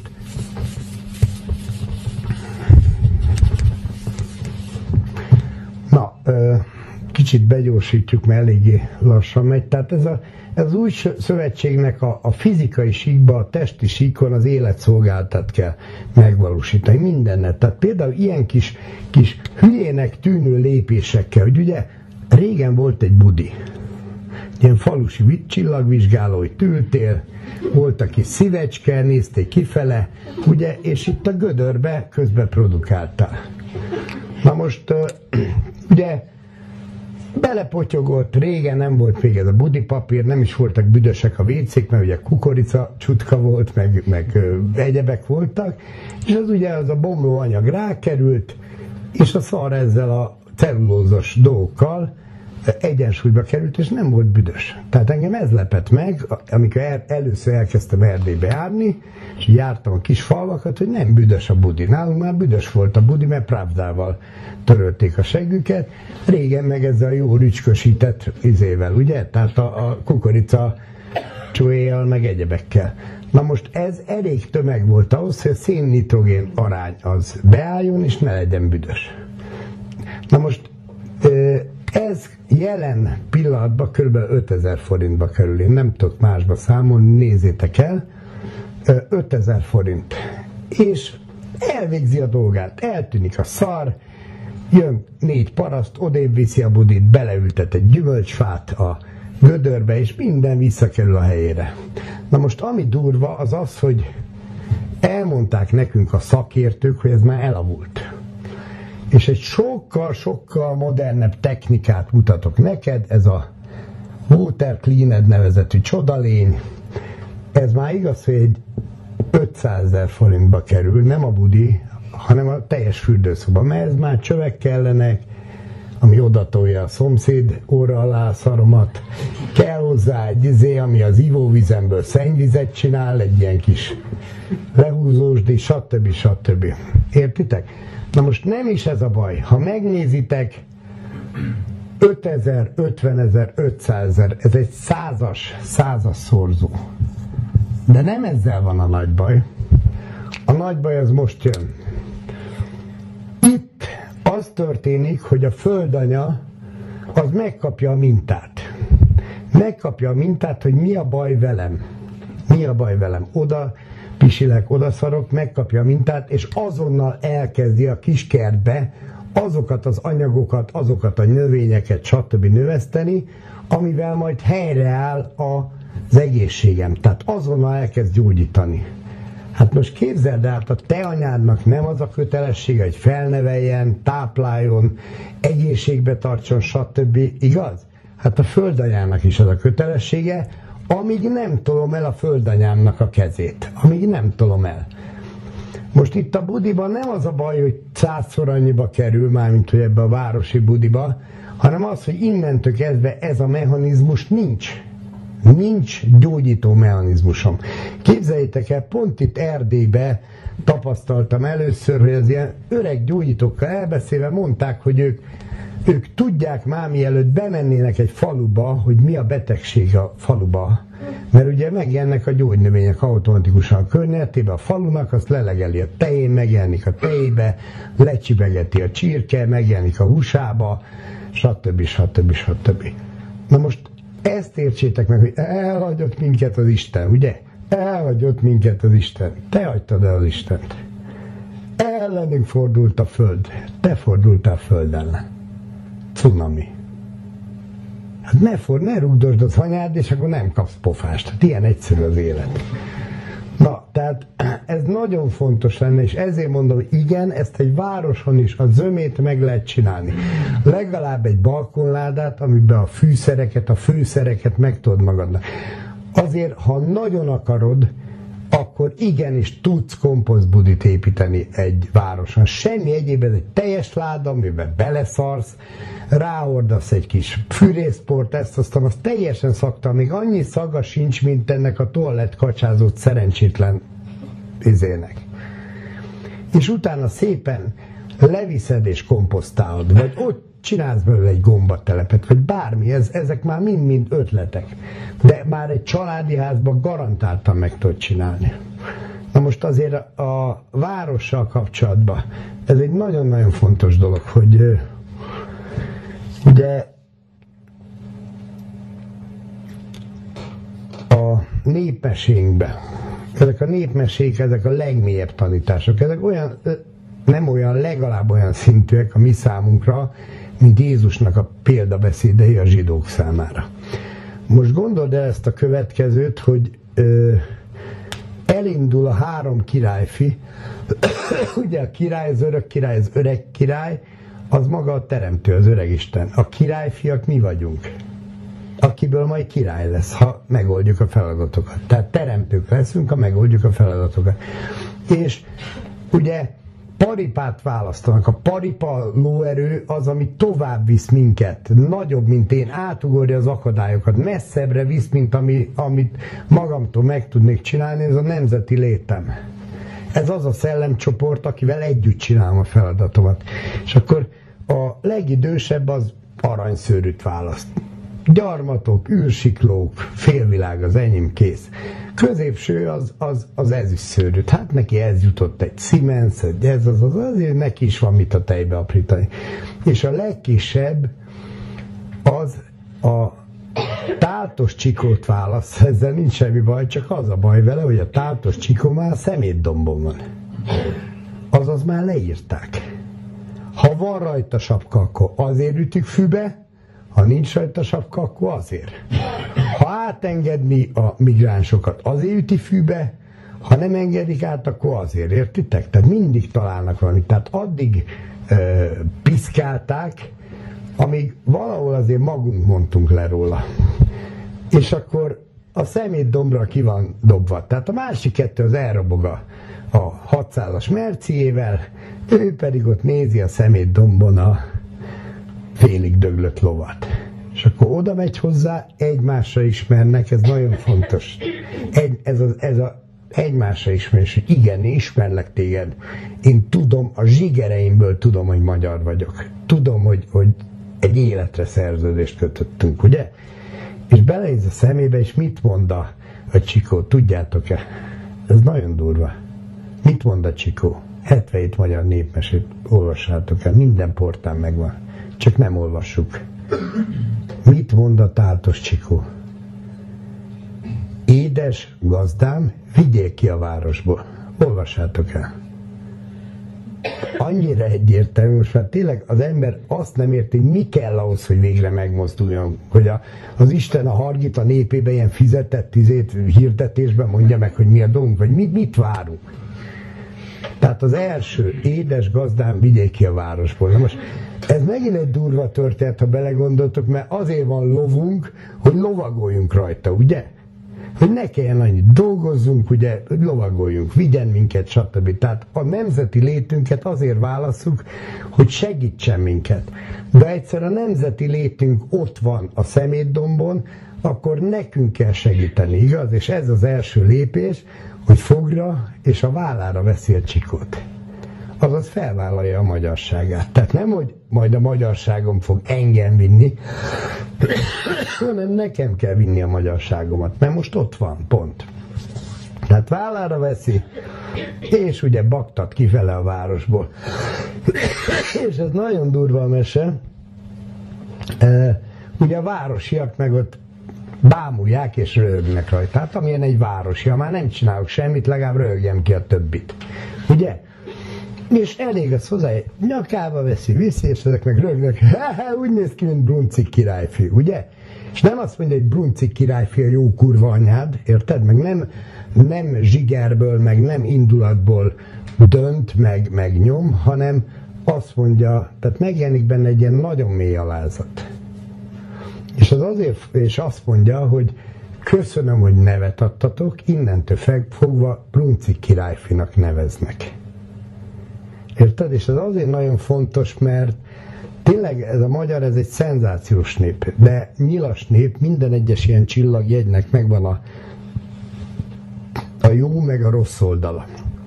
Tehát lehet jól megélni, meg rosszul megélni. A jó oldala a nyilasnak, hogy mögötte áll a, a spirálgalaxisnak a központja, tehát valami hihetetlen teremtőerő tud áramolni, mindent meg tudunk tervezni, teremteni, kigondolni, stb. Tehát nem véletlen, hogy gyufát a hidrogénbombáig mindent a magyarok találtak föl.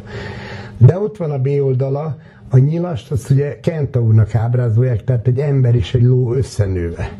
És ennek egy rossz tulajdonsága van ennek a lovas, lovas embereknek, hogy szeretnek magas lóról beszélni. És ezt meg kell tanuljuk, hogy nem. És főleg nektek székelyeknek, már ne haragudjatok meg. Tudom, hogy a székely szarta a magyart, meg minden, de ezt, ezt, ezt meg kell tanuljátok. Mert addig fogja a sors az orrotokat a szarotokba venni, míg meg nem tanuljátok. Mint ahogy velünk is ezt csinálja a sors. Na elég az hozzá, hogy igen, ez a Brunci királyfi megtanulta. Megtanulta, tehát azt mondja, hogy köszönöm, hogy elneveztetek, innentől Brunci királyfi nevem. Battyog kifel a városból, elhagyja a sok hülyét, leteszi a lovat, és megeteti parázsra. Most mindjárt erről fogunk beszélni, hogy mi ez a parázs. Mindenesetre onnantól, hogy megeteti parázsral, onnantól kezdve hiába van a másiknak Audi A8-asa, meg mit tudom én milyen, ezek vicinálisok, tehát csak síkba tudnak közlekedni ezek a lovak. Az a ló, ami a csillagokig fel tud érni, az egyedül a táltos ló. Na, akkor nézzük meg ezt a bizonyos nézzük meg ezt a bizonyos szituációt, hogy hogy lesz ez a tűz. A tűz előtt még beszélgessünk egy kicsit a lélekről, tehát testi szinten az élet szolgálta, lelki szinten, ez nagyon fontos, a fehér a szín. A fehér az a tisztaság, a tisztesség, fehér az a színeknek az összessége, de úgy az összessége, hogy minden szín benne van, de minden szín egyensúlyban van. Értitek? Ez a fehér. Tehát amikor benne van a piros, a zöld, a sárga, a kék, minden, de már egyensúlyban vannak. Tehát ezt csak azért szeretném elmondani, mert nem azért nem azért nem vagy cigány, mert fölötte vagy, meg nem azért nem vagy olá, meg föl, mert fölötte vagy, hanem azért, mert már voltál. Pont. Ilyen egyszerű az élet. És ezt tudom, hogy kellemetlen hallani, de ez van. Olvasgassátok a népverséket, gyönyörűen ott van mindegyiknek a mintázata. A cigánynak, a zsidónak, az oláknak, a tótnak, a mindenfélének. Most amikor ezek a mintázatok kiegyenlítődnek, amikor megérted ezeket a mintázatokat, akkor jön létre a fehér egyensúly. Na most, ha létrejön a fehér egyensúly, akkor képes vagy arra, hogy templomot építs a másik emberrel. Na most ezt kell a magyarságnak megmutatni a világnak. Erre van egy népművészeti motivum, úgy hívják, hogy verekedő betyárok. Ez a verekedő betyárok, ez arról szól, hogy természetesen ez is egy hibás tudás. Tehát nem verekednek a betyárok, hanem pontos ez a lényeg, hogy a puskát lerakják a lábukhoz. Tehát azt a fegyvert, amivel én, én megölhetnélek, én árthatnék neked, én lebuzizhatnálak, elterjeszthetném rólad, hogy Mossad ügynök vagy, elterjeszthetném rólad, hogy olá vagy. Érted? Ezt leteszem lábhoz,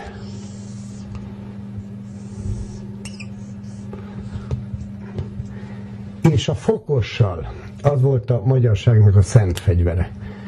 Tehát az nem is fegyver volt, az inkább ilyen díszlet volt, egy szakrális jelentésű tárgy, a fokossal pedig tisztelgek, tisztelgek, összeütöm a fokosom, tisztelgek a másik embernek.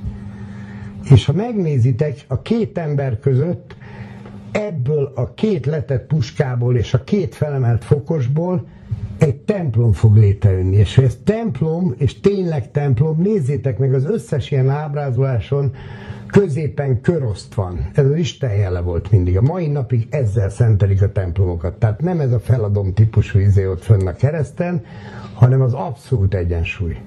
Amikor mindenki egyensúlyozódott már benned, nem vagy elszállva, hogy nekem ez már az utolsó reinkarnációm, tudod? Szemetet meg majd én fogom összeszedni helyetted, ugye?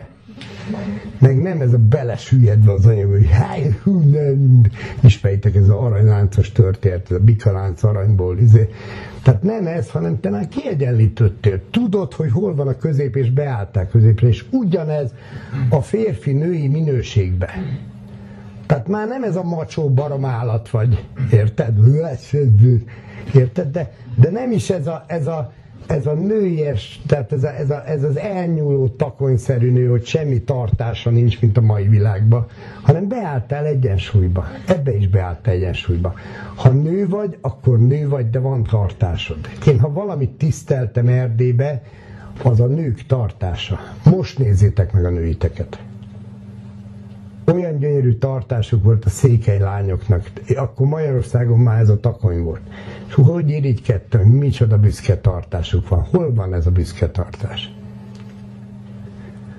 Na mindegy, szóval ez az a templom, ami ember és ember közt épülhet, és amiben az élő Isten lakik. Erre mondja azt Jézus, hogyha kett-hárman ott vagytok a nevemben, én köztetek leszek. Érted? Ha ezt meg tudjuk építeni, akkor a csodát fogjuk megélni. Mert tényleg az Isten fog közénk jönni. És gondold el, tele vagyunk ilyen népvészeti ábrázolásokkal. Van, amikor nem így jelzik a templomot, de akkor is ott a körosz, például amikor betyár és kedvese, ez is egy ábrázolás típus, az egyik egy férfi, a másik egy nő, és kocintanak, itt van a pohár mind a kettő feje fölött, és ugye ezt a templomot megépítik poharakból, kupákból, ugye? Isten, Isten. Értitek? Az egyik Isten a másik Istennek így tiszteleg. Ezek, ezek olyan csodák lennének, most gondoljátok el, most a két nem harcol egymással. Melyik hordja a nadrágot? Melyik vigye óvodába a gyereket? Melyik keresi a több pénzt? Melyik, értitek? Ha, ha ezek végre elkezdenének együttműködni, ahogy régen volt, és ezek annyira egyszerű alapelvek. Nézzük, nézzük csak meg a hatalmi kérdést, jó? Mert minden házasság szinte erre megy rá. A hatalom, ugye? Na most, ha megnézitek, akkor Nézzük meg a, a, először a férfi-női szerepeket, mert ma ezzel sem vagyunk tisztában, mert éppen a király pingvinek nem életét tanuljuk, amikor ezt kéne tanuljuk. Érted? A saját nem életünket. De a saját nem életünkről annyit tudod, tudod a bibécske, meg a porzócska, ugye? Mert nem látja a szerencsétlen gyerek, ahogy megugorja a bika a tehenet, meg ahogy a mit tudom, kutyák összetapadnak. Persze, bibécskészhetsz nekik az idők végeztéig, csak az nem lesz egy tapasztalati tudás nála. Na, tehát a férfi az a tengely. Nézzétek meg a néptáncot, nagyon sok mindent meg lehet a magyar táncból tanulni. meg lehet a, a a, mit tudom én, román körtáncokból is sok mindent tanulni, de az már a falkának a működése, a folknak a működése. A család működését azt a magyar néptáncból fog megtanulni. A férfi áll, totyog, mint pingvin a jégen, ugye, és közben forgatja a nőt maga körül. És minél szebben tud a nő repkedni, érted? Minél szabadabban engeded, minél jobban segíted őt, ugye? Minél jobban meglendíted annál szebb lesz a tánc, és, és a nő, mint egy virág, tényleg virágozni fog, áldott állapotba kerül, boldog lesz, ugye? És akkor az egy nagyon fontos, hogy igen, te tengely vagy. Tehát, ha te egyszer meglökted azt a nőt, azt fogadni is fogod. És nem ez van, mint a mai világ, hogy ugye? És a nőnek tudnia kell, hogy ez a kanyi itt fog várni engemet egy év múlva is, hogyha egy évig tart a táncom. És ez nagyon fontos. De ez az, az is nagyon fontos, és itt a nőnek a szerepe. Tehát a nő az meg a változás, a virágzás, a, a, a, a, az élvezet. Érted? Tehát nagyon fontos, hogy figyelj, a nő ne betonból legyen. Megnyomod, azt eltörd a kezedet, mert annyira ellent fog, érted? Mert nem meri. Hát miért? Nézd meg, apám is elhagyott minket, érted? Hülye szülői minták mennek végig. Hanem az a nő az az, figyeljetek, nőknek egyet kell megérteni. Van itt szép szám, úgyhogy hadd mondjam el, nincs kész férfi a világban. Értitek? Nincs kész férfi. Gyerekek vannak a világban, kisgyerekek. Lehet, hogy 40 éves az a kisgyerek, de kisgyerek, és attól lesz férfi, hogy te rámersz támaszkodni. És ettől, hogy te rámersz támaszkodni, ő meg fog erősödni, mert teher alatt nő a pálma. És ha te nem mersz rá támaszkodni, akkor egy kölökkel fogod leélni az életed, és meg is érdemed, mert hülye vagy. Ha ennyi bizalom nincs benned, akkor hadd zúgjon. Na, tehát ez egy nagyon fontos dolog, de most jönnek a még fontosabb dolgok. A férfi az a felelős a kintért és a fentért. Tehát az éggel való kapcsolatért és a külkapcsolatokért. A nő a felelős a bentért és a lentért. Tehát a fészeknek a nyugalma, biztonsága, a fészek melege, a puhasága, talán ez a legfontosabb, ezzel kellett volna kezdjem, és a földdel való kapcsolat, a földanyával való bánás, a, a virágok. Tehát régen azt nem tudom, tudjátok de a nő adta a virágot a férfinek. Hát egy, egy világot ki tud adni egy férfi? A nő adta a kiskertjéből a legszebb virágot annak a férfinek, akit szeretett. Ez is megfordult. Tehát azért mondom, hogy nagyjából mindent fordítsatok meg, és akkor nagyjából minden helyére kerül a, a világba. Na most ezért felelős a nő. Na most ezek, a, ezek az alap feladatok. Na most, ha ez keveredik, vagy szétcsúsznak, akkor lesz belőle a vállás. És még egy kis mágiát hadd mondjam el a nőknek, amivel nem élnek. A legnagyobb, tehát először is a régiek életét nagyon-nagyon befolyásolták a mágiák. Ezeket nem úgy kell elképzelni, hogy kétszer átköpök a bal vállam fölött, azt azt mondom, hogy uvalalú, az valami történik, hanem, hanem analógiás mágia. Tehát, mutatok egy példát. A, tehát ugye minden gyerek az még őstudással érkezik a világba, tehát Isten tenyerénél, tehát amit ő tud, az még az isteni tudás. Ezt fogjuk majd kinevelni belőle a kötelező oktatásra. Ugye, majd én megtanítalak, fiam. Hát örülhetné, hogyha egy fikarcit tudná abból, ami az ő ős tudása. Most gondolj bele, hogy minden gyereknek az első rajzjelei, ez az úgynevezett firka. Ugye? Ez a férfi, szúrós, kiáradó minőség, szálkaszerű minőség, ez a férfi. És utána ellágyul, és elkezdi a gombolyagot. Ez a nő, ez az anyaöl, ez a fészek. Majd amikor ez a két jel összeáll a kis fejébe, a kis buksi fejébe, létrejön az első már értelmezhető képjele, ez lesz a köroszt. Ez volt az emberiség első jele. Tehát a legősibb jel, amit vala is találtak, ilyen körölakú kavicsok, amiben belekarcolták a körosztot. Ebből is látszik, hogy a szláv krzt névből származik, ami, aminek ma tartják. Ugye ma abból származtatják a keresztszavunkat. Na most itt jön létre, amikor ez a két minőség összeér, egymásba folyik, abból jön létre a harmadik minőség, ez a gyermek, ez a pötty. Tehát ezért van, hogy egy gyermek az mindent szeret, ami pöttyös. A katicát, ezeket a bumszlikat, a csiga antennáján, a, a pöttyös labdát, minden, ami pöttyös, az ő maga. Na most ennyit kell tudni a világegyetemről, hogy atya, anya, szent lelkek, ezek alkotják. Egyébként, ha ebből elveszed az anyát, akkor már is megkapod a mai világot. Érted? Már is megkapod. Ahol csak a könyörületesség nem működik, a szeretet, a befogadás. Amilyen Istened van, olyan válsz te is. Na most gondold el a következőt, mit csinál egy nő, amikor főz? Amikor főz, akkor naponta megcsinálja az újrateremtését a világának. Ugye, és a saját világáért ő a felelős. Újra teremti, de hogy? Először összevágja a hozzávalókat, ugye? Utána elkezdi kevergetni, ugye? És utána mit csinál? Főztetek már, lányok? Próbáltok már kisegíteni, mit csinálsz utána? Megfűszerezett, persze, persze. Ezért főszerek, értitek? Tehát megfűszeredett. Ezzel lesz íze. Az íz, a, leg, a barack íz az mit jelent? Mondjatok már valami okosat. Mit jelent az, hogy barack íz? De az íz, miért íznek hívjuk? A barack íz, az íz az a lelke valaminek. Tehát a nyelvújítás előtt ez a szó volt a lélekre, hogy íz. Tehát a barack íz az azt jelenti, hogy baracknak a lelke van benne. Ha egy ö, ö, levesnek ilyen íze van, az azt jelenti, hogy ez a lelke. Hát ez volt a fő gyógyítás. Hát a magyarban nem voltak gyógyteák. Értitek? Tehát mit vittek a beteg embernek még 50 évvel előtt? Nem banánt, hanem húslevest, bizony, még hozzá galamblevest.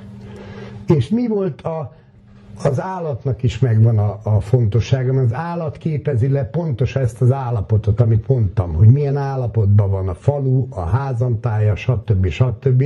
Tehát, hogy mik a konfliktus helyzetek. De milyen zöldség, mit rakok a levesbe? Milyen zöldségeket? Soroljatok már. Segítsetek már, lányok. Répa. Ezt, ezt még egy pár évvel ezelőtt úgy hívtátok, hogy murok, csak azóta már azóta már azóta már nagyon el-Európa is adtok. Na, tehát répa, kutyóka, gyökér, zeller, fokhagyma, hagyma. Na most amiket felsoroltatok, ezek mind-mind gyógynövények. Mind. Méghozzá olyan gyógynövények, amiket napi használatban lehet vonni, tehát nem lehet túladagolni. Pontosabban már a, a például a petrezselyem az már abszolút a határán van ennek. Mert hát mit, mit csinál a petrezselyem? Így van, egy nagyon erős fogamzásgátló. Tehát például várandós anyukáknak nem szabad van, milyen a kórházban, mi az első, jó, meg tömik petrezselymes, krumpli van az ingyérban. Na jó. Hát gondoljatok arra, hogy valaki petrezselymet állul egy bálba.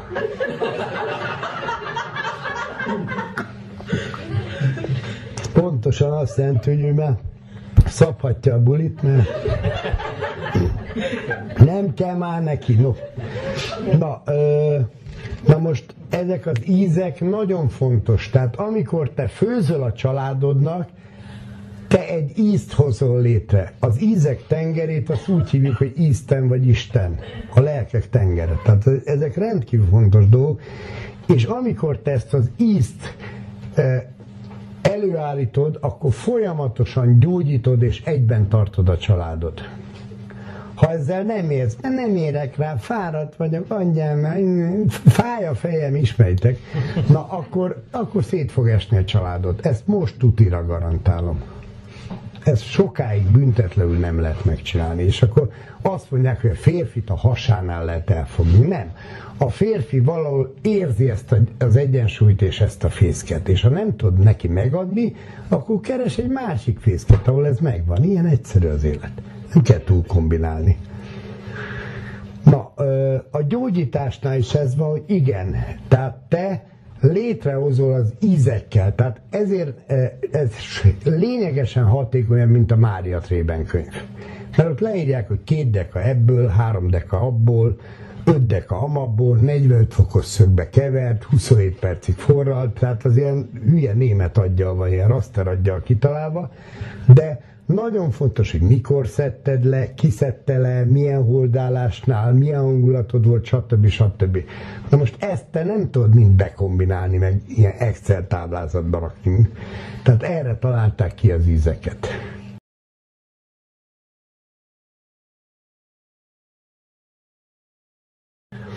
Tehát ez egy nagyon-nagyon fontos dolog, hogy, hogy igen, ezek a mágiák, ezeket a napi mágiákat meg kell csinálni és tulajdonképpen a lélek szintje az pont ezeken a mágiákon fog e, múlni.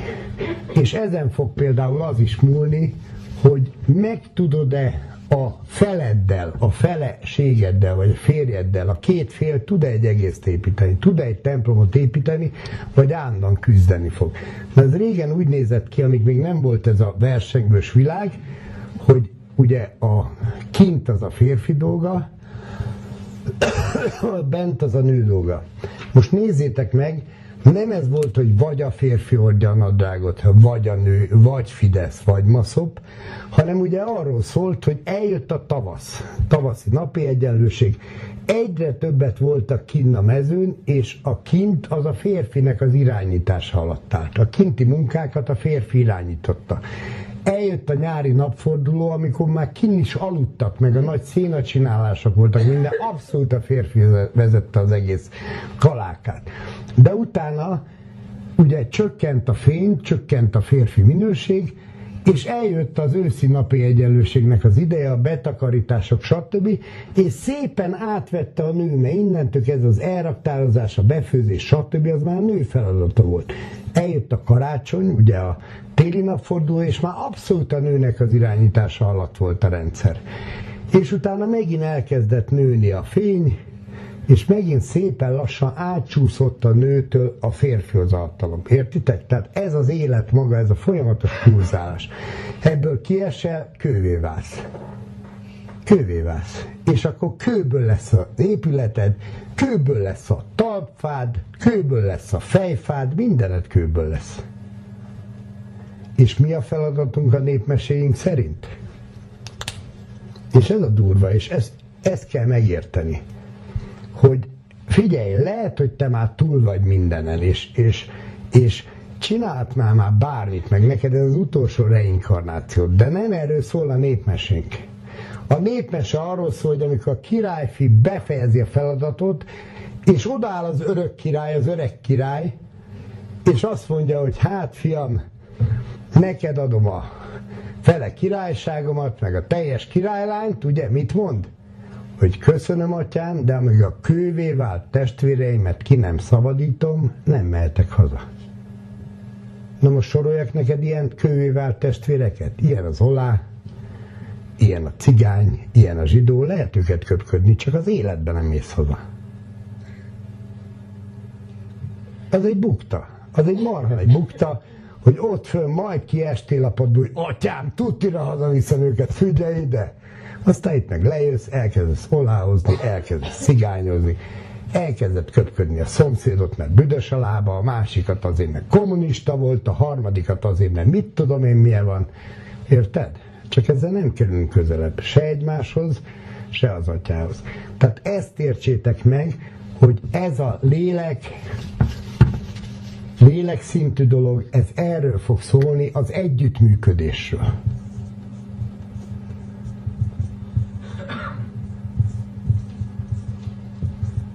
Most jön a legdurvább, Eddig volt a lájtos program, ugye? Ez a petting volt. Ezt még meg tudjuk csinálni, tényleg valami élő vackokkal elmolyog, á, kibékülök az anyámmal, meg a szomszéddal, meg a hülye olával, meg mi? Most jön a durva. A szellem szintje az a piros, az a tűz. Na itt vannak a durva dolgok, ugyanis az a dolgunk magyarként, hogy a teremtő gyermekeként korlátlan teremtővé váljunk. Semmi korlátot ne fogadjunk el. Ne fogadjunk el korlátot, se a hülye vallási dogmákat, se a még hülyébb tudományos dogmákat. Ugye, a fénysebesség. Ha mondták nekem, hogy nem lehet gyorsabban menni, mint a fénysebesség. Mi van népmeségbe? Hogy repüljünk, édes gazdám? Mint a szélvész, mint a villám, vagy mint a gondolat. Ugye, a szélvészek a mechanikus sebességek. A villám az a fénysebesség. De itt nincs korlát. A gondolat az a teremtésnek a sebessége. A korlátlan teremtés sebessége az isteni teremtés, amire képes vagy. Korlátozd le magad a fénysebességnél. Érted? Elég egy hülye tudományos dogma. Volt már egy pár ilyen, Hát azt is úgy javítgatták előtt, egy pár embert megégettek hozzá, egy pár, pár embert lehülyéztek hozzá, tönkretették az életét. Érted? Volt már lapos a föld, meg mi minden volt már. Érted? Tehát ha ilyenekkel lekorlátozzuk magunkat, akkor nem tudunk korlátlanul teremteni. Ha te ezen nőttél föl, hogy a fénysebességnél nincs nagyobb sebesség, akkor neked az a korlátod. És azért mondom, hogy ezt a kettőt még mi meg tudjuk csinálni. Tehát ha megtisztítjuk a lelkünket, meg a hibás mintákat, hibás szülői mintákat, meg a kötelező oktatást, meg a médiát kirakjuk magunkból, akkor még ezt az együttműködést is meg tudjuk csinálni. Ezt már nagyon nehezen fogjuk megcsinálni. Ezt majd a gyerekeink fogják megcsinálni, ezt a korlátlan teremtést. Ha ki tudjuk őket szabadítani abból a ciheresből, amiben mi belebotorkáltunk az életünkbe. És van egy nagyon fontos dolog, Vukic Ferkó mesélte annak idején, hogy mondta az egyik előadásába, hogy a magyarságnak a, a címerállata, vagy nem is tudom, hogy mondjam, mert azért ennél több. Tehát a magyarságnak az a szimbólum, amit választott, az a kép, az a viselkedési mód, az a turul volt. A turul az a napmadár. Turult azt a kerecsen súlyommal szokás azonosítani, ami egy hihetetlen gyors, hihetetlen elegánsan repülő, hihetetlen bátor madár. Tehát például a sast elzavarja a zsákmányról, meg tényleg döbbentes. Tehát egy gyors, szilaj, pofátlan jóság, jószág, olyan, mint a magyarok. Na most ez volt Attilának a címerállata, ez volt az Árpád háznak a címerén végig, végig, és utána egyszer csak kihal az Árpád ház. És megjelenik egy másik állat, ez pedig a holló. Hát ő már nem olyan elegáns, ugye baromi ronda, úgy száll, mint egy nyeretlen balta, iszonyú hangokat ad ki, és büdös, de valami elviselhetetlenül büdös. Akinek volt hollója, vagy volt a környezetében, vagy volt hollófészek, hát ez valami katasztrófa.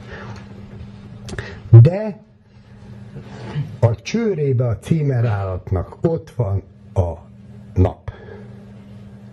Tehát az a sötét madár a holló, aki Hiába büdös ronda nem tud repülni, de ő viszi át a sötétségen keresztül a fényt. Ugye a pálosoknak a címerébe ez egy cipó volt, a Hunyadiak címerébe ez egy gyűrű volt. Mind a kettő a napnak a szimbóluma.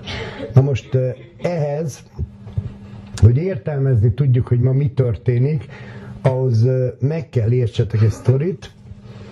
Tehát Magyarországon ért a nagyüzemi mezőgazdaság, meg a a fakivágások, meg egyebek miatt gyakorlatilag nagyon beszűkült mindkét állatnak a, az élettere. És, a, és majdnem kipusztult a holló is, meg a, a ö, mm, kerecsen sólyom is. Akkor az utolsó példányokat az állatkertből kitelepítették, a hollók, hollók utolsó állatkerti példányait kitelepítették a Pilisbe. És azok ott szépen elkezdtek szaporodni, szépen fészket raktak, még én emlékszem, hogy gyerekkoromban ilyen vasgallérral védték a fákat, hogy ne tudjanak a rákcsálók fölmenni tojást tenni. És utána, amikor elszaporodtak a hollók, akkor kitelepítették a kerecsensolymokat, és azok is elszaporodtak. Miért? Itt van egy elképesztő tanulság, ahol a kerecsen sólyom nem tud magának fészket rakni. A kerecsen sólyom csak a hollók fészkek, fészkekbe tud fészkelni. Oda tudja rakni a tojásait. Na most azt értsétek meg, hogy igen, ilyen ronda, büdös, károgó hollók vagyunk. Mi nem tudunk szépen repülni, nincsenek meg azok, a, azok, a, azok az értékeink, vagy szunnyadnak bennünk, ami például az őseinké volt, mondjuk egy, mondjuk egy árpádféle csapaté. De ha mi nem rakjuk meg a fészket, akkor nem lesznek újra turulok. Értitek? Erről szól az életünk. Meg kell rakni a fészkeket. Tehát nem igaz, hogy ez nem ér meg egy, egy életet a pittajány millióból, hogy, hogy csinálja gyerekeidnek egy jövőt és ezért kell lemondani az Audi A8-asról, le kell mondani arról, hogy itt mit tudom Gyergyóban mindenki új terepjárót vegyen egy fél hegyoldalnyi fájér, érted? Le kell mondani ezekről a talmi csillogásokról azért, hogy az életet tudjuk szolgálni, a jövőt tudjuk szolgálni. És azért kell ezt megcsinálni, és azért kell, figyeljetek, ez a vírus a gyerekeinkbe a kötelező oktatással kerül be. Vagy gyökeresen át kell alakítani a kötelező oktatást, vagy ki kell vonni a gyerekeinket a kötelező oktatásból. Mondom ezt egy liceumba. De nincs más megoldás, higgyétek el. Mennek tönkre a gyerekeink a folyamatos versenybe, tehát mire kikerül egy gyerek, én tanítottam egyetemen, tanítottam gimnáziumba, sőt, alapítottam gimnáziumot. Tehát nagyon jól láttam ezeket a folyamatokat. Egyszerűen nem tudsz, nem tudsz ma jó iskolát csinálni. Ez olyan, olyan körben, mint az a vicc, hogy elmennek Grisához a haverjai vodkázni. Leülnek a lakótelepen, előveszik a vodkát, iszogatnak, felesége ott közben varrogat. És akkor mondják, hogy Grisa, hát nem még a bőr a pofádra, hát itt görnyed az asszony világítás nélkül, te meg a varrógép gyárba dolgozol, hát nem igaz, hogy nem bírtál egy alkatrészenként kilopni egy, alkat, egy varrógépet. Hát, fiúk, hagyjátok, az ötödiket lopunk ki, de akárhogy rakom össze, géppuska lesz belőle. Értitek? Tehát ez a baj ezekkel a tanügyi reformokkal is, hogy nem, nem lesz tőle jobb. Attól még nem fog lelkesedni a tanár, és nem fog lelkesedni a diák. Ez így nem működik, hogy 45 perc. Eleve ez a raster szemlélet. Nem így működik. Egy élő rendszert nem tudsz berakni egy rasterbe. Ebből csak egy húsdaráló lesz. Az lesz, mint ami a Fal című filmben. A nyugati kultúra az odáig tud eljutni, hogy diagnosztizálja, hogy mi a baj. A baj az tényleg az, ami a Fal című filmben van. Hogy működik a világ, nő a virág, harangoznak a templomba, játszanak a játszótéren a gyerekek, és egyszer csak megjelenik a fal. Kinő a fal, és mindent lerombol. Átmegy a templomon, a virágon, stb. És mindent, mindenkit, mindenkitől elválaszt, és emlékeztek az utolsó jelenetre? Körbefonja azt a szerencsétlen embert, és egy börtönbe rakja. Na most ezt úgy képzeljétek el, hogy ma ez történik velünk. Lehet, hogy nem veszed észre, de ma ebbe a világban mindenki szingli. Most teljesen mindegy, hogy látszólag van melletted valaki. Mennyi időre van melletted az a valaki? Naponta mennyi minőségi időt vagy vele? Teljes fél órát? Vagy még annyit se? Érted? Mert ha nem vagy legalább egy 8-10 órát a pároddal, minőségi időt, akkor te szingli vagy.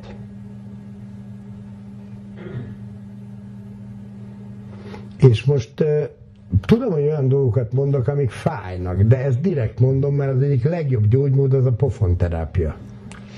Az e- beteg kizökken abból a köldöknézésből, meg magmozát, ő, yeah, én, érted? Tehát azért szeretném, hogy zökkenjetek ki ti is, és változtassatok. Tehát a szellem szintjén ez a korlátlan teremtés kitenni magunkból, hogy mit, miért nem tudunk megcsinálni. Mert az egész életünk erről szól, hogy mit, miért nem tudunk megcsinálni. Összekerül két fiatal hihetetlen energiával, életkedvel, és jönnek a szülők, á, építs kisebbet, azt úgyse tudod meg, á, azt ne csináld, az nem érted, be a betonba. Miért? Mert az ő szüleik is ezt csinálták. Tehát ez a szint, ez arról szól, hogy korlátlan teremtés. Teremtés, aminek nincs korlátja. Azt tudod megteremteni, amire képes vagy, azaz van képed.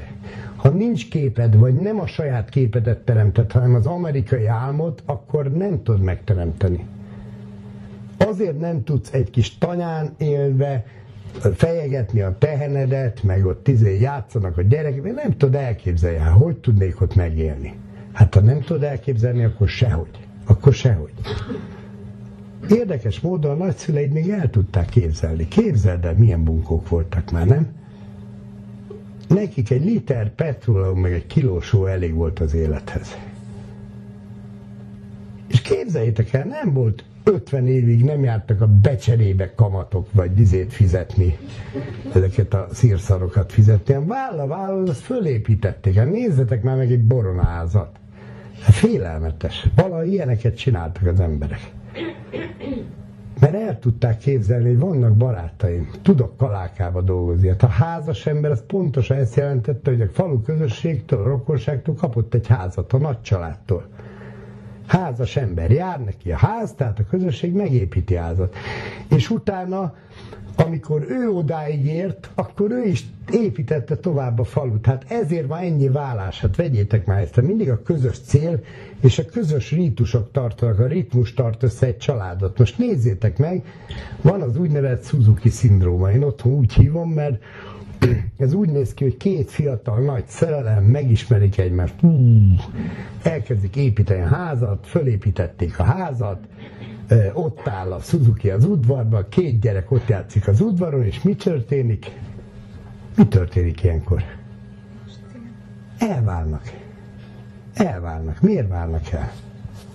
Nincs céljuk. Nincs céljuk. Kiürült az életük. Hát amiért eddig küzdöttünk, kicsi, kocsi, ház megvan, és hogyan tovább? Mi a közös cél? Mit csináljunk tovább? Értitek? Na most ilyenkor volt az, hogy elkezdtek már, megvan az enyém, érted? Megvan a legszűkebb kör, az már teljes, az már egész, az már egészséges, megvan a családom, megvan a fészke, megvan, és elkezdek a közösségnek adni és elkezdem a sógorét építeni, elkezdem a közbirtokosságot csinálni, elkezdek a faluért tenni, és ez most hiányzik. És ha azt akarjátok, hogy újra teremtődjenek a dolgok, akkor igenis ezt az új szövetséget meg kell kötni. Meg kell kötni az új szövetséget a generációk között is. Mert ha régen valamit elcseszett a paraszt, azt tudta a legjobban elcseszni, hogy nem adta át idejébe a tanyát a fiataloknak. Nem adta át az irányítást a fiataloknak, nem adta át a teremtést a fiataloknak. Hát te már teremtettél eleget, 60 éves vagy, hát örülj, örülj neki, élvezd a nyugalmat, unokázzál, már neked a kiáradás van. Neked már át kéne adni az unokáknak a tudást, nem hogy végig ott dög lesz bele a munkába. És pontosan így lehetett egy tanyát tönkretenni, hogy a szülők beledöglöttek a munkába, a gyerekek meg elmentek a fenébe, mert nem tudtak teremteni. Ma ez van. Magyarországon nem azért mennek el az emberek, mert ö, nincs elég pénzük. Ez egy másodlagos dolog. Azért, nem tudnak hatni az életükre. Nem tudnak hatni semmibe egyik munkahelyen pontosan annyit keresnek, mint a másik munkahelyen, mint a harmadikon, pontosan ugyanazt a hitelt fogják fölvenni, pontosan, stb. stb. Nem. Át kell adni a gyerekeinknek, ez is egy nagyon fontos része az új szövetségnek, át kell adni a gyerekeinknek a hatalmat. Annak a korosztálynak, a 30-40 éves korosztálynak is minden hatalmat át kell nekik adni. Ez már az ő életükről szól. Sőt, már fiatalabban, 20 évesen már át kéne adni. Miért mi döntünk a gyerekeink sorsa? Miért az én korosztályom dönt a gyerekeink sorsa fölött? könnyű más farkával verni a csalánt. Fidesz, fiatal demokraták, azt ilyen tolókocs is izé battyognak ott a parlamentbe. Nem, át kell adni a hatalmat. Át kell adni a hatalmat a fiataloknak. Tehát a nemek között, a nemzedékek között és a nemzetek között. Na most a nemzetek közöttről annyit kell tudni, hogy ez egy teljesen mesterséges megosztás, ami köztünk van és mindent megtesznek ezért, hogy mindenkit mindenkivel megosszanak. Tehát nézzétek meg, tehát ugye Trianon elég volt ahhoz, hogy mindenkit mindenkivel összeúszítsanak a Kárpát-mencébe.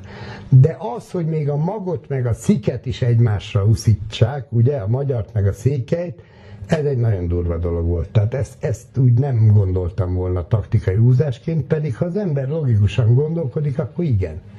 Tehát az, minél jobban alkalmazod az oszd meg és uralkodjat, annál annál jobban kiesnek az emberek a teljességből, elvesztik az identitásukat, és annál inkább félnek. Tehát annál jobban tudsz fölöttük uralkodni.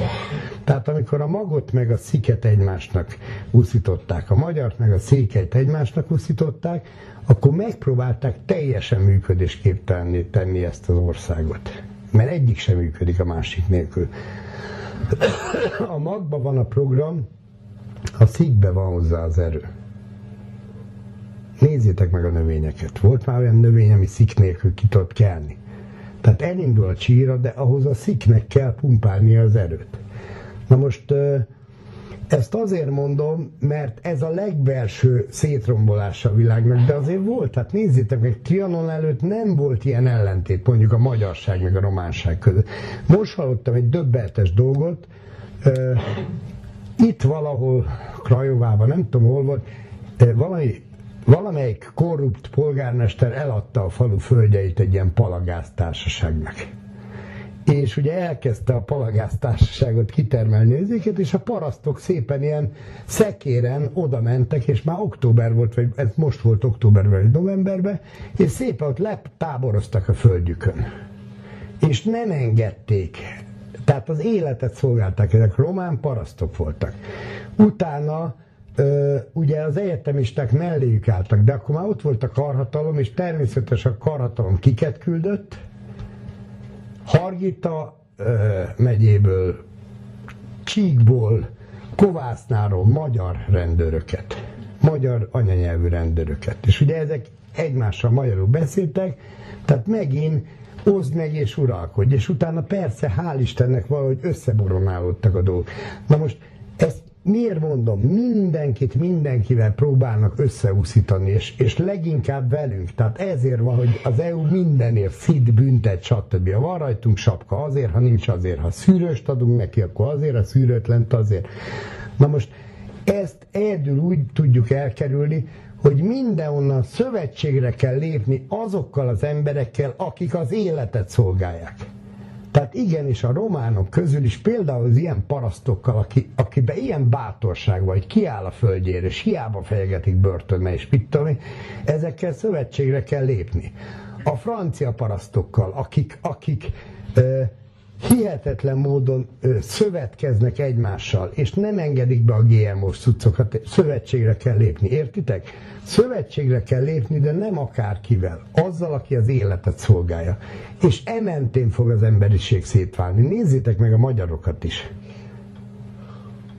Tehát az lesz a barátod, aki az életet szolgálja. És aki csak szemetel és mérgeket csinál az életbe, azzal nem biztos, hogy több leszel, vagy jobb leszel. Akkor inkább a román parasztal szövetkez. Ez most durva, amit mondok, ugye? Pedig ennek így kell működnie. Hadd mondjam el zárszóként, hogy miért kell így működnie. A magyarság nagyon sok pofást kapott a történelmébe, tehát ritka az ilyen nemzet, akinek ilyen történelme volt. Mondok három nagy pofást, és megpróbáljuk értelmezni. Az első nagy pofás az a tatárjárás volt. Tatárjárás az arról szólt, hogy régen ugye a magyarságnak az, az önszerveződési módja a tizedes rendszer volt. Tehát ezt hívják hierarchiának. Tizedes, százados, ezredes, stb. Ami Cékelyföldön is a tízesek erről szóltak. Csak az már csak a legalsó szintje volt a rendszernek. De ez a rendszer, ez valaha fölért a legtetejéig az uralomnak. Tehát Gondoljatok arra, hogy Árpádot a hét vezér, ugye a hét fő vezetője a közösségének, az önként maga fölé emelte. Pajzsra emelte, ugye? Ez azt jelentette, hogy te jobban képviseld az érdekeinket, mint ahogy mi tudnánk. Viseld a közös érdekeinket, képviseld, ugye? Most az Árpádnak olyannyira sikerült, ugye, hogy akkoriban volt egy összesített támadás Európában a magyarság ellen. Európa az összes erejét összevonta, ugye milyen ismeretlen a, a dolog. Ilyen még nem volt, meg nem lesz. És megpróbálta a magyarokat kiírtani, rendesen ez a parancs, mert hogy írtsátok ki a magyarokat. Pápai parancs. Jó, összeszedték minden fegyvernemüket, hajókat a Dunán, lovasokat, gyalogosokat, és elindítottak Magyarország felé egy elképesztő adat. Árpád megállította a körülbelül olyan tízszeres túlerőt, de meghalt a három fia, és ő is halálos sebet kapott. És meghalt. Na ezt azért mondom, hogy az önszerveződés és az, hogy egy közösségen belül mindig a legjobb ember képviseli a közösséget, tehát a tíz emberből a legjobb lesz a tizedes, a tíz tizedesből a legjobb lesz a százados, a tíz századosból a legjobb az ezredes. Ez azt adja, hogy a közösségből a legjobb ember kerül a legtetejére a közösségnek. A többiek önként lemondanak a jogaikról. Azért, hogy működjön a rendszer. Ezt hozza a hierarchia, a tizedes rendszer. Most ezt hasonlítsátok össze a hierarchiát a demokráciával. A demokrácia az gyurcsánokat hoz. Meg ez a, hogy hívjátok a tieteket? Ez a... Igen, ez a ponta. Hát na, pont azt hozza nektek, tehát a demokrácia, értitek? Szóval ezt értsétek meg, hogy ez egy iszonyú különbség, hogy legjobb választódik ki, vagy jó esetben véletlenszerűen, de ez nem véletlen, egy nagyon irányított véletlen, azért tudjatok róla. Tehát mindenképpen ezeket újra kell építeni, újra kell teremteni, és ha gondoljátok el, hogy ezt területi elven újra csináljuk a tizedeket, a tizedeseket, újra keressük azokat az embereket, akik meg tudják a többi ember életét szervezni újra célokat adunk a fiataloknak, hogy figyelj, ne menj ki, itt van rád szükség, ennek te legyél a tizedese. Érted? Értelmet kapnak a tizedek. Na azt mondjátok, hogy figyelj, ne együk már ezt a szemetet, ezt az ipari hulladékot. Hát figyelj, a tizedünkből van kettő, aki falun lakik, nyolc, aki városon, az a kettő, lássa ezt a nyolcat. Terménye az a nyolc, lássa ezt a kettőt pénzzel. Értitek? Minden egy pillanat alatt újra tud alakulni. És ez a döbbentesebb az egészben, hogy, hogy ja igen, nem fejeztem be, bocsánat. Tehát az első, tehát a honfoglás után az első pofon az a tatárjárás volt. Miért kaptuk? Mert elkezdtük lefejezni ezt a rendszert, a tizedes rendszert. Ugye Szent István azt már nem így választották és utána egy dinasztikus uralkodás jött létre, egy teljesen más típusú rendszer, megszűnt a tízes rendszer. Szent István beívta az EU szakértőket, a Gizikével egyetembe bejöttek a Teuton lovagok is, és azok itt rögtön nekiálltak, inkvizíciót csináltak, átvették a hatalmat, randalíroztak. Akit érdekel, az a Fehér Mátyás Jenőnek a középkori Inkvizíció a középkori Magyarországon című könyvét olvassa el. Ezek táltos perek leírják, hogy ott mi történt, hogy fogták a táltosainkat perbe, ezek az inkvizítorok, stb. stb. Na, tehát a városok elleni védekezésként, tehát ez olyan, mint egy betegség egy embernél. Csinálsz valami hülyeséget, és akkor a betegség megvéd attól, hogy tovább folytasd azt a hülyeséget, érted? Tehát erről szól a betegség. Például, hogyha mit tudom én, állandóan mit, mit mondja, gyomorbajos vagy, ugye állandóan ezt a rohadt életben, gyurcsán, és takarod, és ilyen szar, és olyan szar, tehát akkor, akkor kilukad a gyomrod, azt majd befeksz egy kórházba, azt elgondolkozol rajta, hogy, hogy érdemes valamiért élned. Ha érdemes, összerakod magad, fölépülsz, százszor szebbe, ezerszer fényesebb, nem, akkor meg mész a lecsóba. Erről szól minden betegség.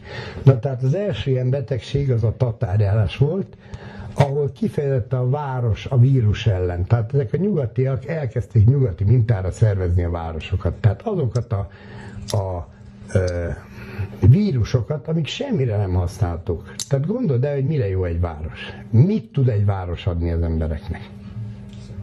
A banánizű tamponon, meg az elektromos órszörteitön kívül természetesen elmondom betartatatlan rendeleteket. Körülbelül ennyi egy városnak a produktuma. Hát de add izét. De ezt értsétek meg, hogy mindent valami helyett. Tehát add műzenét a népzene helyett. Add műlábat, kocsit a lábat helyett, érted? Ad telefont a telepátia helyett, de minden annak a kárára, hogy valamit vissza fog fejlődni. Tehát baromi jó az Audi A8, csak vissza fog a lábad fejlődni, jön a csípőprotézis, ugye? Baromi jó a telefon, de régen megérezték az emberek, hogy mi történik a másik a rezdülését, amióta a telefon van, nem fog megérezni. Érted? Minden, baromi jó a tévé, de már nincs képzelt. Tehát nézzétek meg, régen a gyereknek személyre szabottan mesélt a, a nagyszülő. Tulajdonképpen az élet tapasztalatát adta át. Na most milyen jó volt, ugye nézte a gyereket, és a gyerek reakciója miatt változtatott a, mesén, érted? És máshogy mesélte. Igen ám, de bejött Benedek Eleknek a legszebb magyar népmesék. Tehát onnantól kezdve azt kezdte elmesélni. Már nem változtatott rajta, mert nem tudott. Utána bejött a Benedek, Kár, vagy a Benedek Eleknek a, a legszebb magyar népmesék Reich Károly rajzaival. Tehát már mutattad a gyereknek, hogy ilyen a sárkány, látod, Pistike? Kikapcsolt a képalkotása. Utána jött a, a színes képek. Színes képek. Már a színt se választhatta meg az a szerencsétlen gyerek magának, hogy milyen színű a sárkány. Hát Pistike, nézd ide a képre, zöld a sárkány, látod? És utána, utána bejött a mozgókép, és vége. Vége. Tehát onnantól kezdve a gyereknek a képalkotása le van butítva. Ül a villanypásztor előtt egész nap, és Érted? Kuka. Így lehet tönkretenni a gyerekeinket.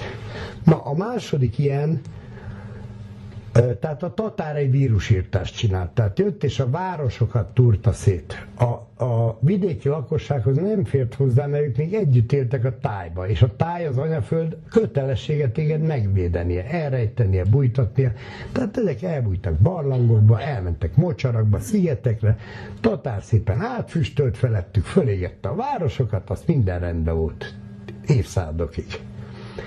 Ugyan negyedik Béla próbálkozott utána újraépíteni a városokat, párat újraépített, de már nem, nem megtört a lendülete a vírusnak. A második ilyen pofon az a török járás volt, azt amiatt kaptuk, hogy a török járás előtt megcsinálták azt, akkor már ez a tizedes rendszernek már nagyon mély szintjei sérültek voltak ezért nem volt kontrollja az, ur, az uraknak. Tehát megcsinálták azt az urak, amit ma ugye úgy tanulunk, hogy Angliában csinálták meg, hogy elkergették a parasztok a földjükről, a, vagy az urak a parasztot, hogy a földjükön birkákat legeltessenek. Ezt megcsinálták a magyar urak a marhákért.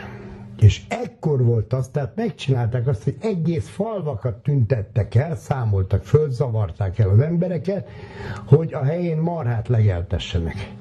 Például a Hortobágy az így sivatagosodott el, így szikesedett el. És ráfogjuk a törökre. Nem igaz. Ez a durva az egészben, nem igaz. András Falvi Bertalannak a munkáit javaslom erre. Ez egy magyar néprajzos Pécsi Egyetemen tanít. Tehát gyakorlatilag akkoriban azt csináltuk, hogy Képzeljétek el például Debrecen, ez egy ilyen nagyon furcsa cívis város, tehát ilyen paras, paraszti lét és városi lét között megragadt ö, ö, embertömeg volt, és voltak olyan ö, ö, polgárok, debreceni polgárok, hogy ilyen tízezernél több marhájuk volt. El tudjátok képzelni, hogy micsoda vagyon? Tízezernél több marhájuk. És ezeket vitték ki nyugatra, és hajtották az Atlanti óceánig. hihetetlen mennyiségű biotömeg ment ki a Kárpát-mencéből, és a helyükön puszták maradtak, sivatagok. Na most, ha nem jön a török, és nem kell abba adni a török miatt ezt a kereskedelmet, ugye, akkor gyakorlatilag most egy sivatagba ülnénk egy beduin sátorba. Tehát a török az nagyon is jókor jött és jó időbe. És utána megint egy pár száz évig nyugalom volt, egész addig, amíg a hazurgoknak nem kellett a pénz. Na most itt a legnagyobb pénzt akkoriban a hadiparból lehetett kicsikarni, a hadiparhoz pedig, ö, ö, tehát a, a hadi ellátásból. Tehát a hadi ellátás az úgy nézett ki, hogy marhaj területeken búzát termeltek, és akkor ugye el kellett szállítani a hadakhoz. Na most emiatt elkezdték szabályozni, nem volt elég szántóföld az országba, mert ugye régen nem kellett a parasságnak ennyi szántó, mint az árutermelésben. Hát most gondold el, hogy ezt a párzsák e, e, búzát, azt mekkora földön meg lehet ma is termeszteni. Nem kéne itt mindent bevenni, bevetni ezekkel. Na és elég az hozzá, hogy, hogy ehhez szabályozni kellett a folyókat. Tehát az ártereket, ugye, azokat ki kellett vonni a forgalomból, meg kellett védeni, és ezeken a területeken, sőt a fokokat, tehát ezeket a kis kiengedő erecskéket, ezeket be kellett tömni, mert ugye a Dunán például úgy vontatták az uszályokat, hogy lóval vontatták fölfelé. Tehát gyakorlatilag tönkretették a Kárpát-mence vízrajzát, és az 1800-as évek végére, hogyha megnézitek, nagyjából pont az a területen, ahol ma, eh, ahol a belső Magyarország van, az anyaország van, odáig leszabályozták a folyókat.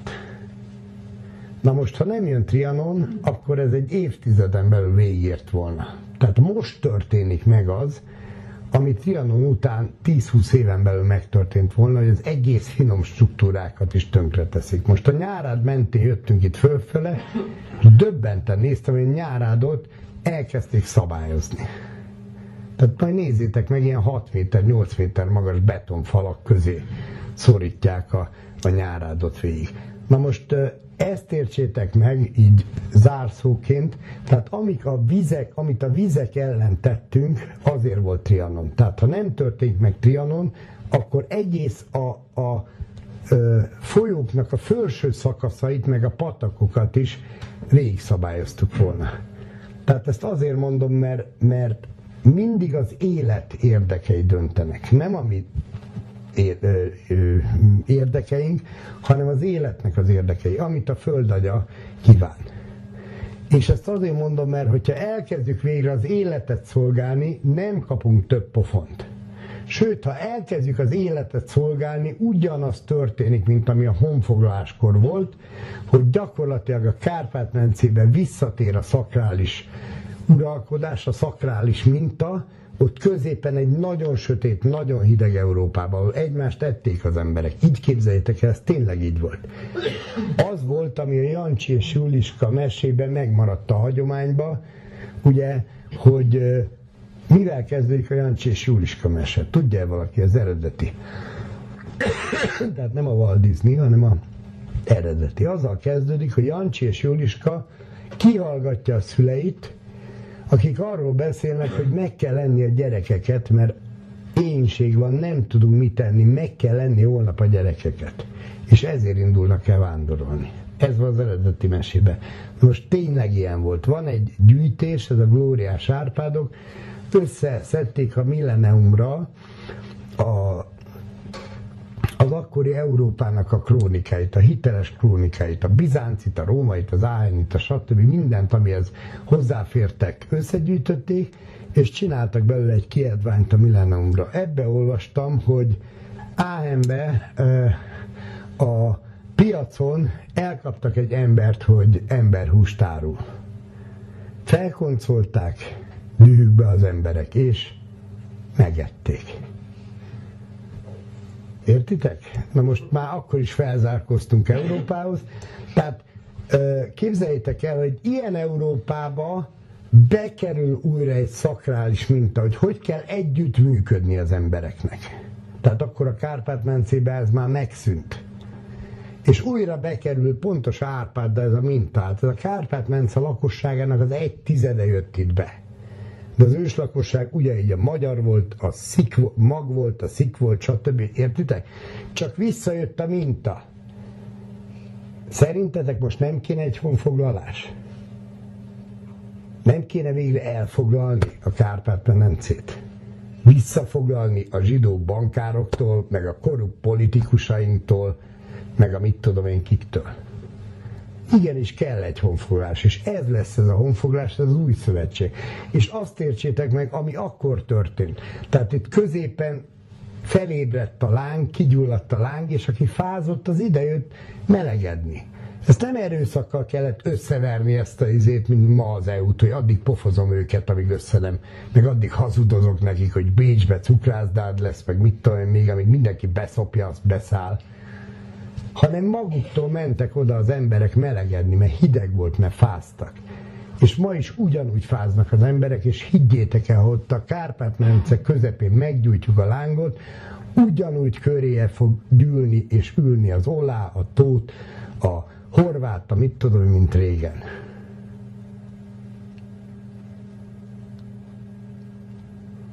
Ennyi lenne a feladatunk. Köszönöm szépen a figyelmet.